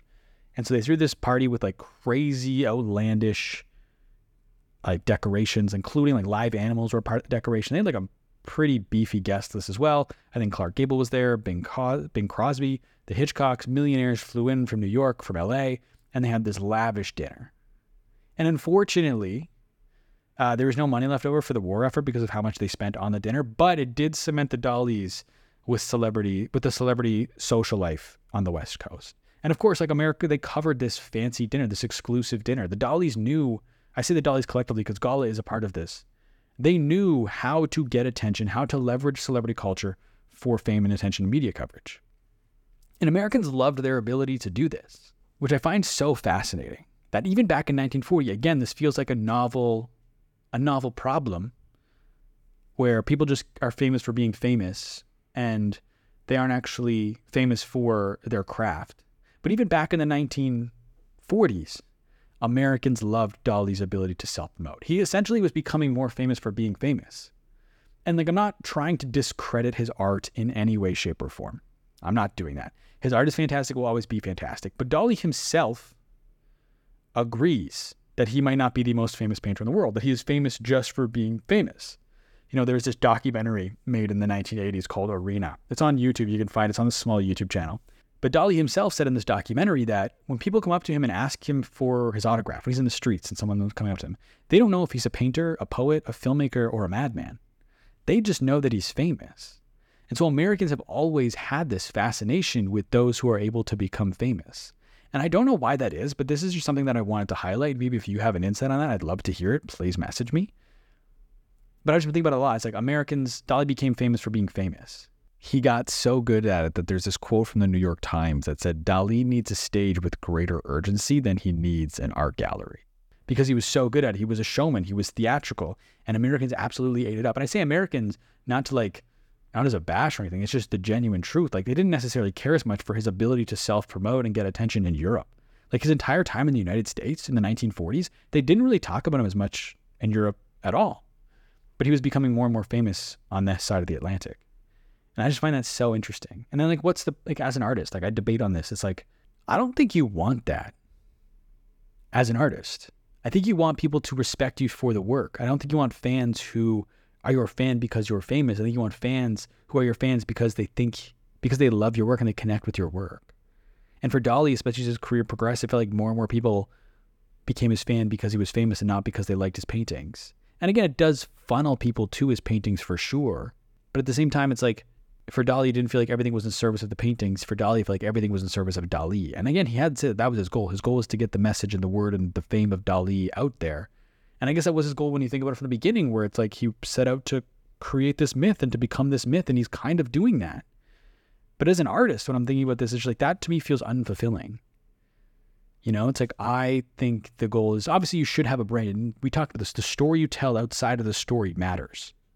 You know, for me, I'm a fan of Quentin Tarantino movies, but the story of this was a guy working in a video store who loved movies so much that he was able to become one of the greatest directors ever is a cool story that I just connect with. That makes me like Tarantino more, that makes me want to watch his next movie, that makes me appreciate his films even more.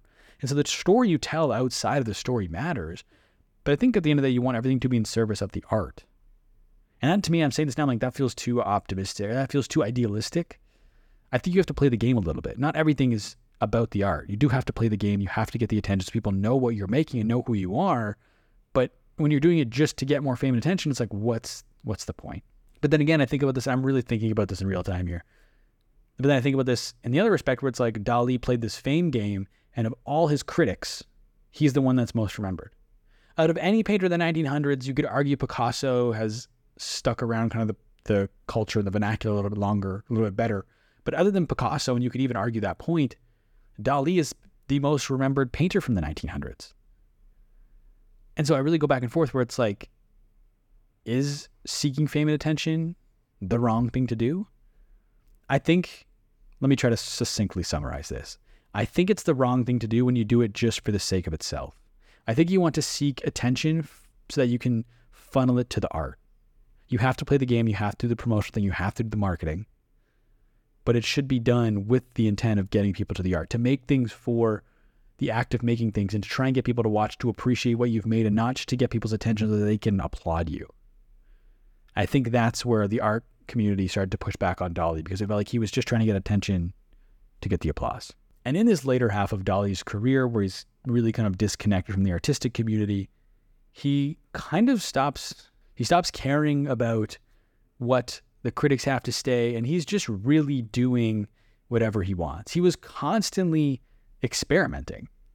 Of course, with his paintings, he tried different painting styles. He was painting different themes. He tried op art, pop art, video, performance art, holograms. In the 1970s, Salvador Dali was making holograms. Like he was still creatively had a lot left in the tank and he was still going for it. And again, I just love finding out about these people who are in their 70s and 80s who are still going for it, still wanting to make the thing. That to me is just so inspiring. That's what you want. You want to be creatively just have that much juice left in the tank and so much left to give. You know, you hear Martin, Martin Scorsese, I don't know how old he's off the top of my head. I think he is late 70s, 80s, still has so many movies left to give. You know, and I just I just love that. That Dali was still going for it. And the thing was though, because he was doing this, and he didn't really care about what the what the community had to say, what the artistic community had to say. He was kind of just trying to have fun. And there's this quote, this Playboy interview, which again, I think the Playboy interview is great. I've quoted it quite a few times in this. But he's talking about kind of where he's at in terms of painting. And I, I think this relates to making your opus. What Dali said, I'm going to quote him here in all the arts today, the only good is Dali, but for conception, not for realization. There's no time to realize good paintings. I'm afraid to create something good, a masterpiece, because if I do, the next year I will be dead, creatively at least. For everybody, it is the same. Raphael, after painting something marvelous, and Vermeer, after painting his view of Delft, found it impossible to do more. The same is true for Mozart. For Leonardo, every painting was a disaster, but he kept painting because he felt that perhaps the next year he would achieve something marvelous. I feel so too. And to me, how I kind of interpret that is he's not trying to make something amazing. He's not trying to make his opus. Because in order to actually try and make your opus, you have to put so much of yourself into it that by the time you're done, you have nothing left to give. You're just absolutely creatively tapped and you feel like you have to top it. But if that's your masterpiece, how can you top it? And you don't have enough to try and exceed what you've done previously because you put everything you had into making this masterpiece. And I think, too, along the note is like you don't control what your masterpieces are. You know, when it comes to art, when you make something, once you're done with it, it's no longer yours. You release it into the world, who will then take that piece of art and interpret it in ways you can't foresee or control. Their experience with it is not one you can anticipate because, like we talked about earlier, art is an exchange of soul. So you can't anticipate the soul of someone else and how they're going to connect with what you've made and how their personal experience will influence their view on your work. And so I think when it comes back to this Dali quote is the culture, the people will decide what your best work is. And obviously you can like try hard on pieces of art, that's what I'm saying. But I'm saying that you can't dictate, like just because I worked hardest on this means this is going to be my greatest work ever. And you know, bring it back to YouTube after doing these interviews for five years. A common sentiment is like the videos that I thought were going to do really, really well performed poorly, and the videos I thought that were going to perform poorly are some of my best videos ever from a performance standpoint. And again, I know viewership doesn't equal greatness, but like the point I'm trying to make here is you can't control what the public is going to receive and how they're going to receive it. So as an artist, you have to keep the process fun, to keep experimenting, to keep trying things, because you never know which one of the pieces will be viewed as your opus. And so Dali wasn't trying to make his opus at this point in his career. He was just keeping the process fun and, and doing what he wanted to do. And I love that. And I love that he was just still going for it and just exploring and having fun with all these different creative ideas into his 70s. But the problem with Dali is the more that I learn about him, the less that I like him. And there's a number of different scandals and things that go into that. And I'll and I'll go through them with you here now. I feel like I would be doing an unfair profile of someone if I didn't talk about these negative sides. I don't want this to just be look at all these great things and kind of like push the bad stuff in a closet. Now, I do want to preface this with the fact that the book, the primary book I read, obviously, for this was The Shameful Life of Salvador Dali, which is the definitive biography of Dali. But it's clear when reading that book that Ian Gibson didn't like Dali very much. You know, Dawn Ades, who's a Dali expert, I read one of her books for this. She says that he ha- held no hesitations of giving Dali a boot at every opportunity.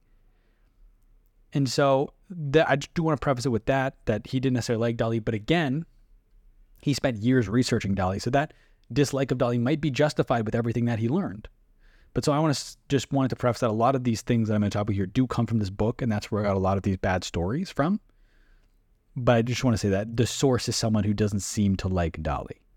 But I still wanted to kind of highlight all of this to you because again, the more I learned about Salvador Dali, the less that I liked him. And so Dali earlier I mentioned how his surrealist period was about a decade, about 1928, 29 to 1938, 39. And the reason Dali was only with the surrealists for a decade is because they decided to expel him from the from the group, from the movement. You know, there was a number of different reasons for this, but some of the big ones were political differences that they had. Dali had too much of a focus on money and commercialism. In fact, André Breton, the leader of the surrealists, named Dali, gave him a nickname called Avida Dollars for his focus on money. Dali started to bash automatism because surrealists kind of tried to adopt the paranoia critical method. They ended up reverting back to automatism because, again, like we talked about, the paranoia critical method wasn't even really a method, so no one else could really do it. But because they reverted back, Dali started to bash the surrealists and automatism for doing so. Dali also had some nice things to say about Adolf Hitler, which the surrealists weren't too stoked about. André Breton also said that apparently Dali made some not so nice comments about people that weren't white. And so, yeah, it was a combination of of these issues that the surrealists ultimately ended up expelling Dali from the group. And Dali honestly didn't even really care. to be, for being completely honest, he knew that his base was so big in America that he could kind of say whatever he wants and they would take it as gospel. No one else in the surrealist group could really say anything to counteract it because they were nowhere near as famous as he was.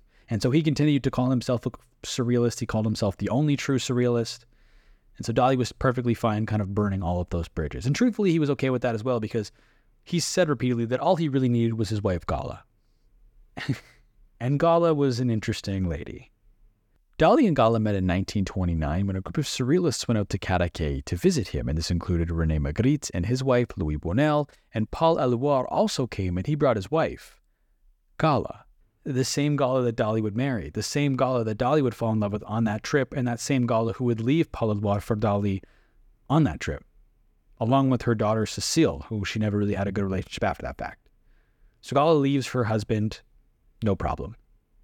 And I don't like the idea, like, the insinuation that Gala was doing it because Dali was famous or a gold digger, or that she was a gold digger. Dali was dead broke at this point in time. So unless she's like a long term gold digger where she knew that he had potential to be famous, I don't I don't want to I don't know why she ultimately left. I, I don't want to speculate. I don't really know. But she left her husband for Dali. And Dali and Gala were together from that point forward. And a lot of the success and a lot of the reasons we know Dali for today, both the good and the bad, can be attributed to Gala the story of Dali is a completely different one if Gala never enters the picture.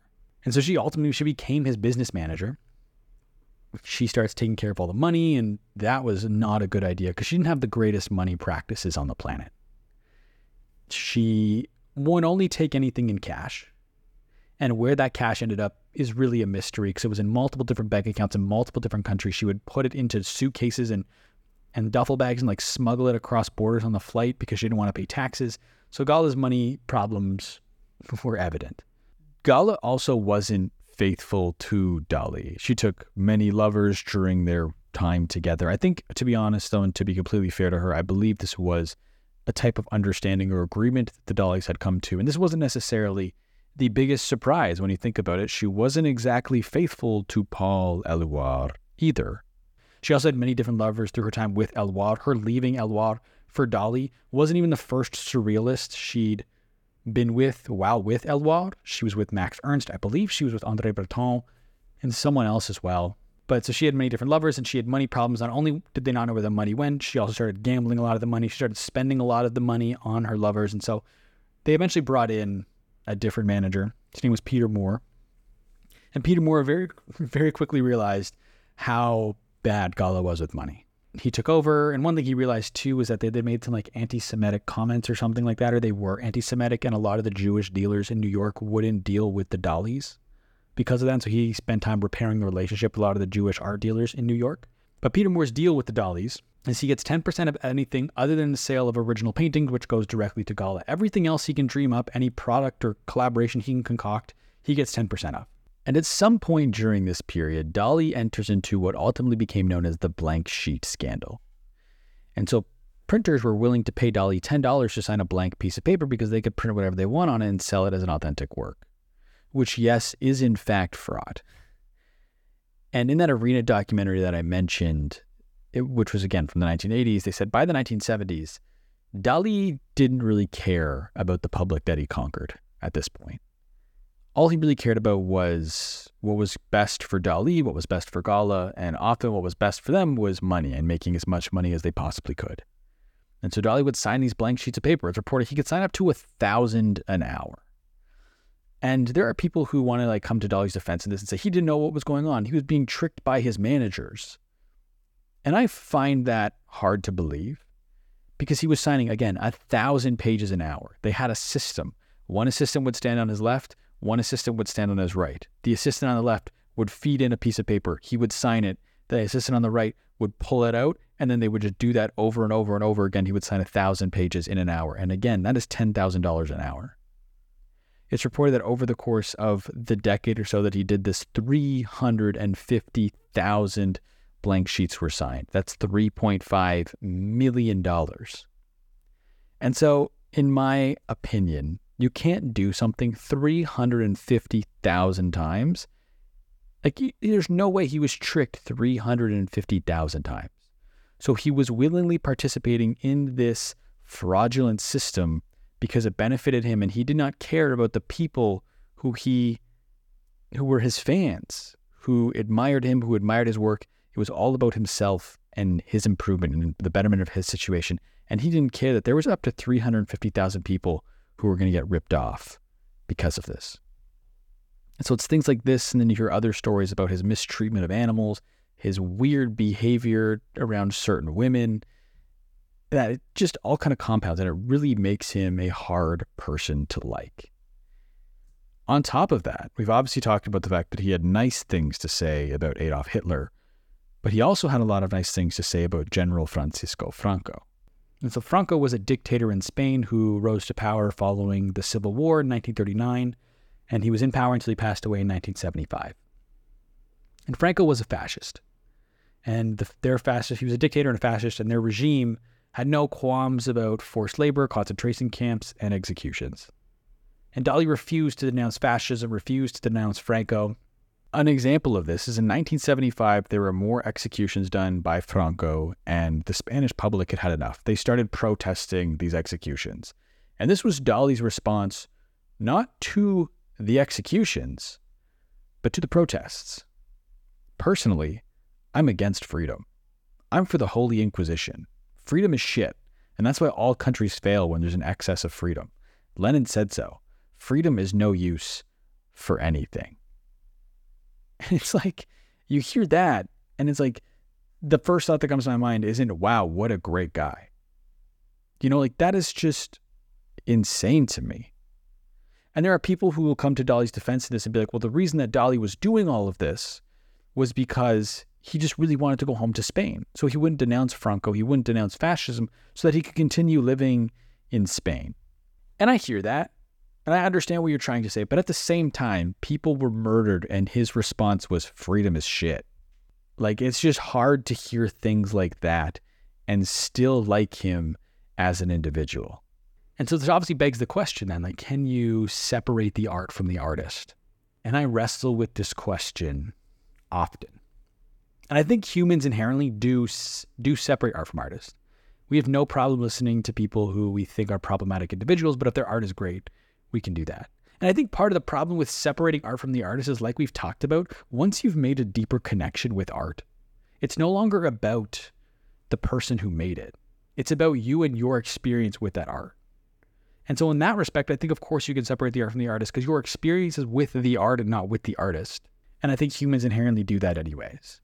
And I think with Dali, that will continue to happen because as we progress further and further through time and get further and further away from his passing, I think the facts of his life become less and less known. That the people just tend to know about the art, and unless you really do the homework and do the digging to learn about him, you're not going to learn about any of this stuff. You're not going to learn about the weird money practices. You're not going to learn about the blank sheet scandal. You're not going to learn about the nice things he said about Hitler. You're not going to learn about his refusal of denouncing fascism. You're just going to hear about the art. And so I think naturally over time, the art just it just happens organically. Naturally, the art gets separated from the artist. Let me give an example. Leonardo da Vinci, arguably the most famous painter of all time. What do you know about him? Nothing. How many of his other paintings can you name other than the Mona Lisa? Maybe The Last Supper? Maybe. And that's like you don't actually know anything about Leonardo da Vinci for the most part. And so I think naturally over time there is this separation from art and artist as the details of their lives become less and less known. And so my answer, I guess, on this is yeah, I think you can separate art from artist, and I think it does happen naturally. And so if that's the case, what's his legacy? For a lot of people, especially during his life and shortly thereafter, they kind of just discarded the second half of his life and his career. It was pretty much anything after the surrealist period no one paid attention to. He did a lot of great work during that time, including like these innovations and pushing things and boundaries with holograms and things like that. But again, a lot of people just kind of discounted that period of his career. And I think that there is a growing appreciation for it now, you know, as we kind of separate art and artist naturally, like we've talked about. So there's starting to be like this reevaluation of Salvador Dali's life, legacy, and work. And whether you like his legacy, whether you like him as a person or his legacy or whatever, you can't deny the impact. He's impacted art, obviously. He's impacted film. He's impacted comedy. He's impacted interior design. He's impacted fashion design, product design, marketing, branding. His impact is truly felt in so many places, whether you know it or not. And so, was he a genius? Was he crazy? Was it all calculated? I don't know, and I don't think we'll ever know. Because he spent his entire life trying to turn himself into a myth where the facts didn't matter. I'm going to leave you with this. This is a quote from Max Ernst, a fellow surrealist. And he said, Who made art history? Not the most reasonable people. The madmen did. If you've made it this far, thank you for listening. I would love to hear what you thought of this format. Like I said, this was the second time I recorded this. This is a completely different feel to what this originally started as. It's less scripted, it's much more off the cuff, much more free flowing. And so I'd love to know your thoughts and if you enjoyed this or changes you'd like to see made. I want to build this with you. I don't want to just do this in isolation. So please feel free to send me any feedback you have on this first episode of the show. And if you do want to, and if you enjoyed this and you want to support the show, there's a few ways you can do so. One, you can subscribe to this podcast wherever you get your podcasts.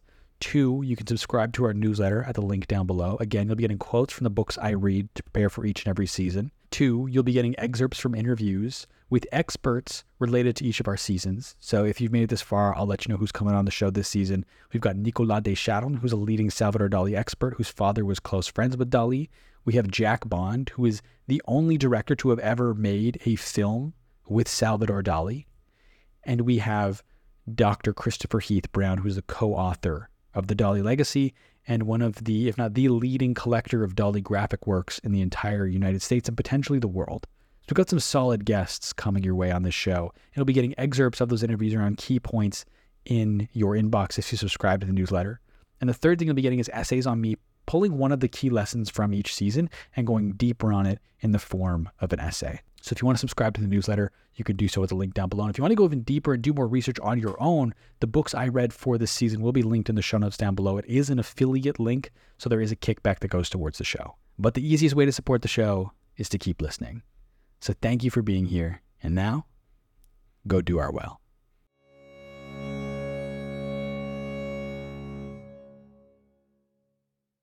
Are you still there? That means you've made it to the bonus content.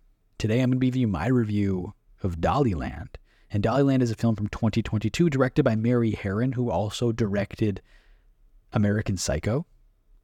And the movie takes place in 1973, where a young gallery assistant is drawn into the wild, never ending party that is artist Salvador Dali's life in New York City. As he helps the aging genius prepare for an important show, he discovers not everything is as it seems. And this movie stars Ben Kingsley as Salvador Dali, Barbara Sukowa as Gala, and Christopher Briney as James, the assistant. And I watched this movie probably close to a month ago now, so my thoughts aren't as fresh. I did jot down some bullet points because I knew I would want to do a review for the season of this movie. And so these are kind of my slightly distant removed from watching the film thoughts. If you want to watch the movie yourself, you can rent it right now. It's on YouTube for I believe $4.99 and Apple Music as well for $4.99. And honestly, this movie, it was fun. It was a fun depiction of Dali. It does a good job of bringing you into Dali land. They stayed pretty true to his life for the most part. They portrayed it really well. At times, it didn't feel like they tried to cram in more stuff than they needed to for the film. It's like they did all the research. And I'm like, this is good, this is good, this is good, and this is good. Let's just put it all in here. And even sometimes, like when I'm watching biopics of someone I've spent the time studying, it's like you can then see the quotes that they've like reappropriated into different areas of their life just because it was a good quote they wanted to use. And that happens a few times here. So not everything needed to be in there, not everything added to the narrative of the story, but I thought overall it was still a good depiction of Salvador Dali. And Dali is played by Ben Kingsley. And for being completely truthful, I thought he did all right. He had his moments where like the mannerisms and erraticness that he did were absolutely on point. So I thought he did a physical portrayal of Dali better than a vocal portrayal of Dali because I tr- honestly felt like he never fully nailed the accent. And to be fair, the Dali accent is fucking brutal. it's like a guy who speaks half Spanish, half French, so it's a combined accent with very broken English. So a little leeway should obviously be given to Mr. Kingsley because again, Dali's accent and vernacular way of speaking is just horrendous. That being said, Barbara Sukowa as Gala absolutely nailed it. The resemblance, one, just the resemblance between the two is uncanny. And her portrayal is just absolutely spot on. Uh, But speaking of Gala, though, I did feel like in this film they tried to paint her as the villain of the movie. That Dali was just like this kind of weird, unknowing, unwitting old man.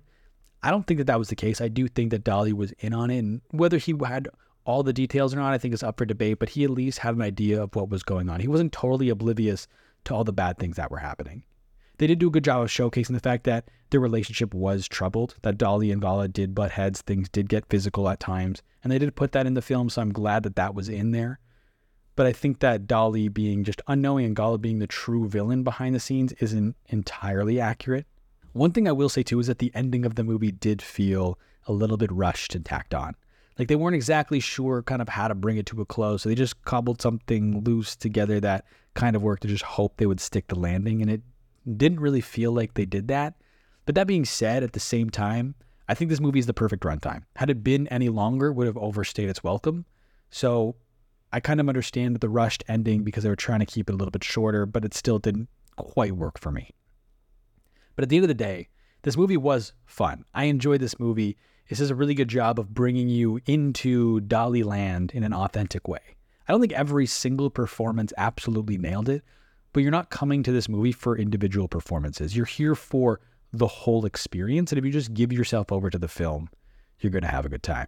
If you want a definitive rating from me, I'm going to give it three stars out of five.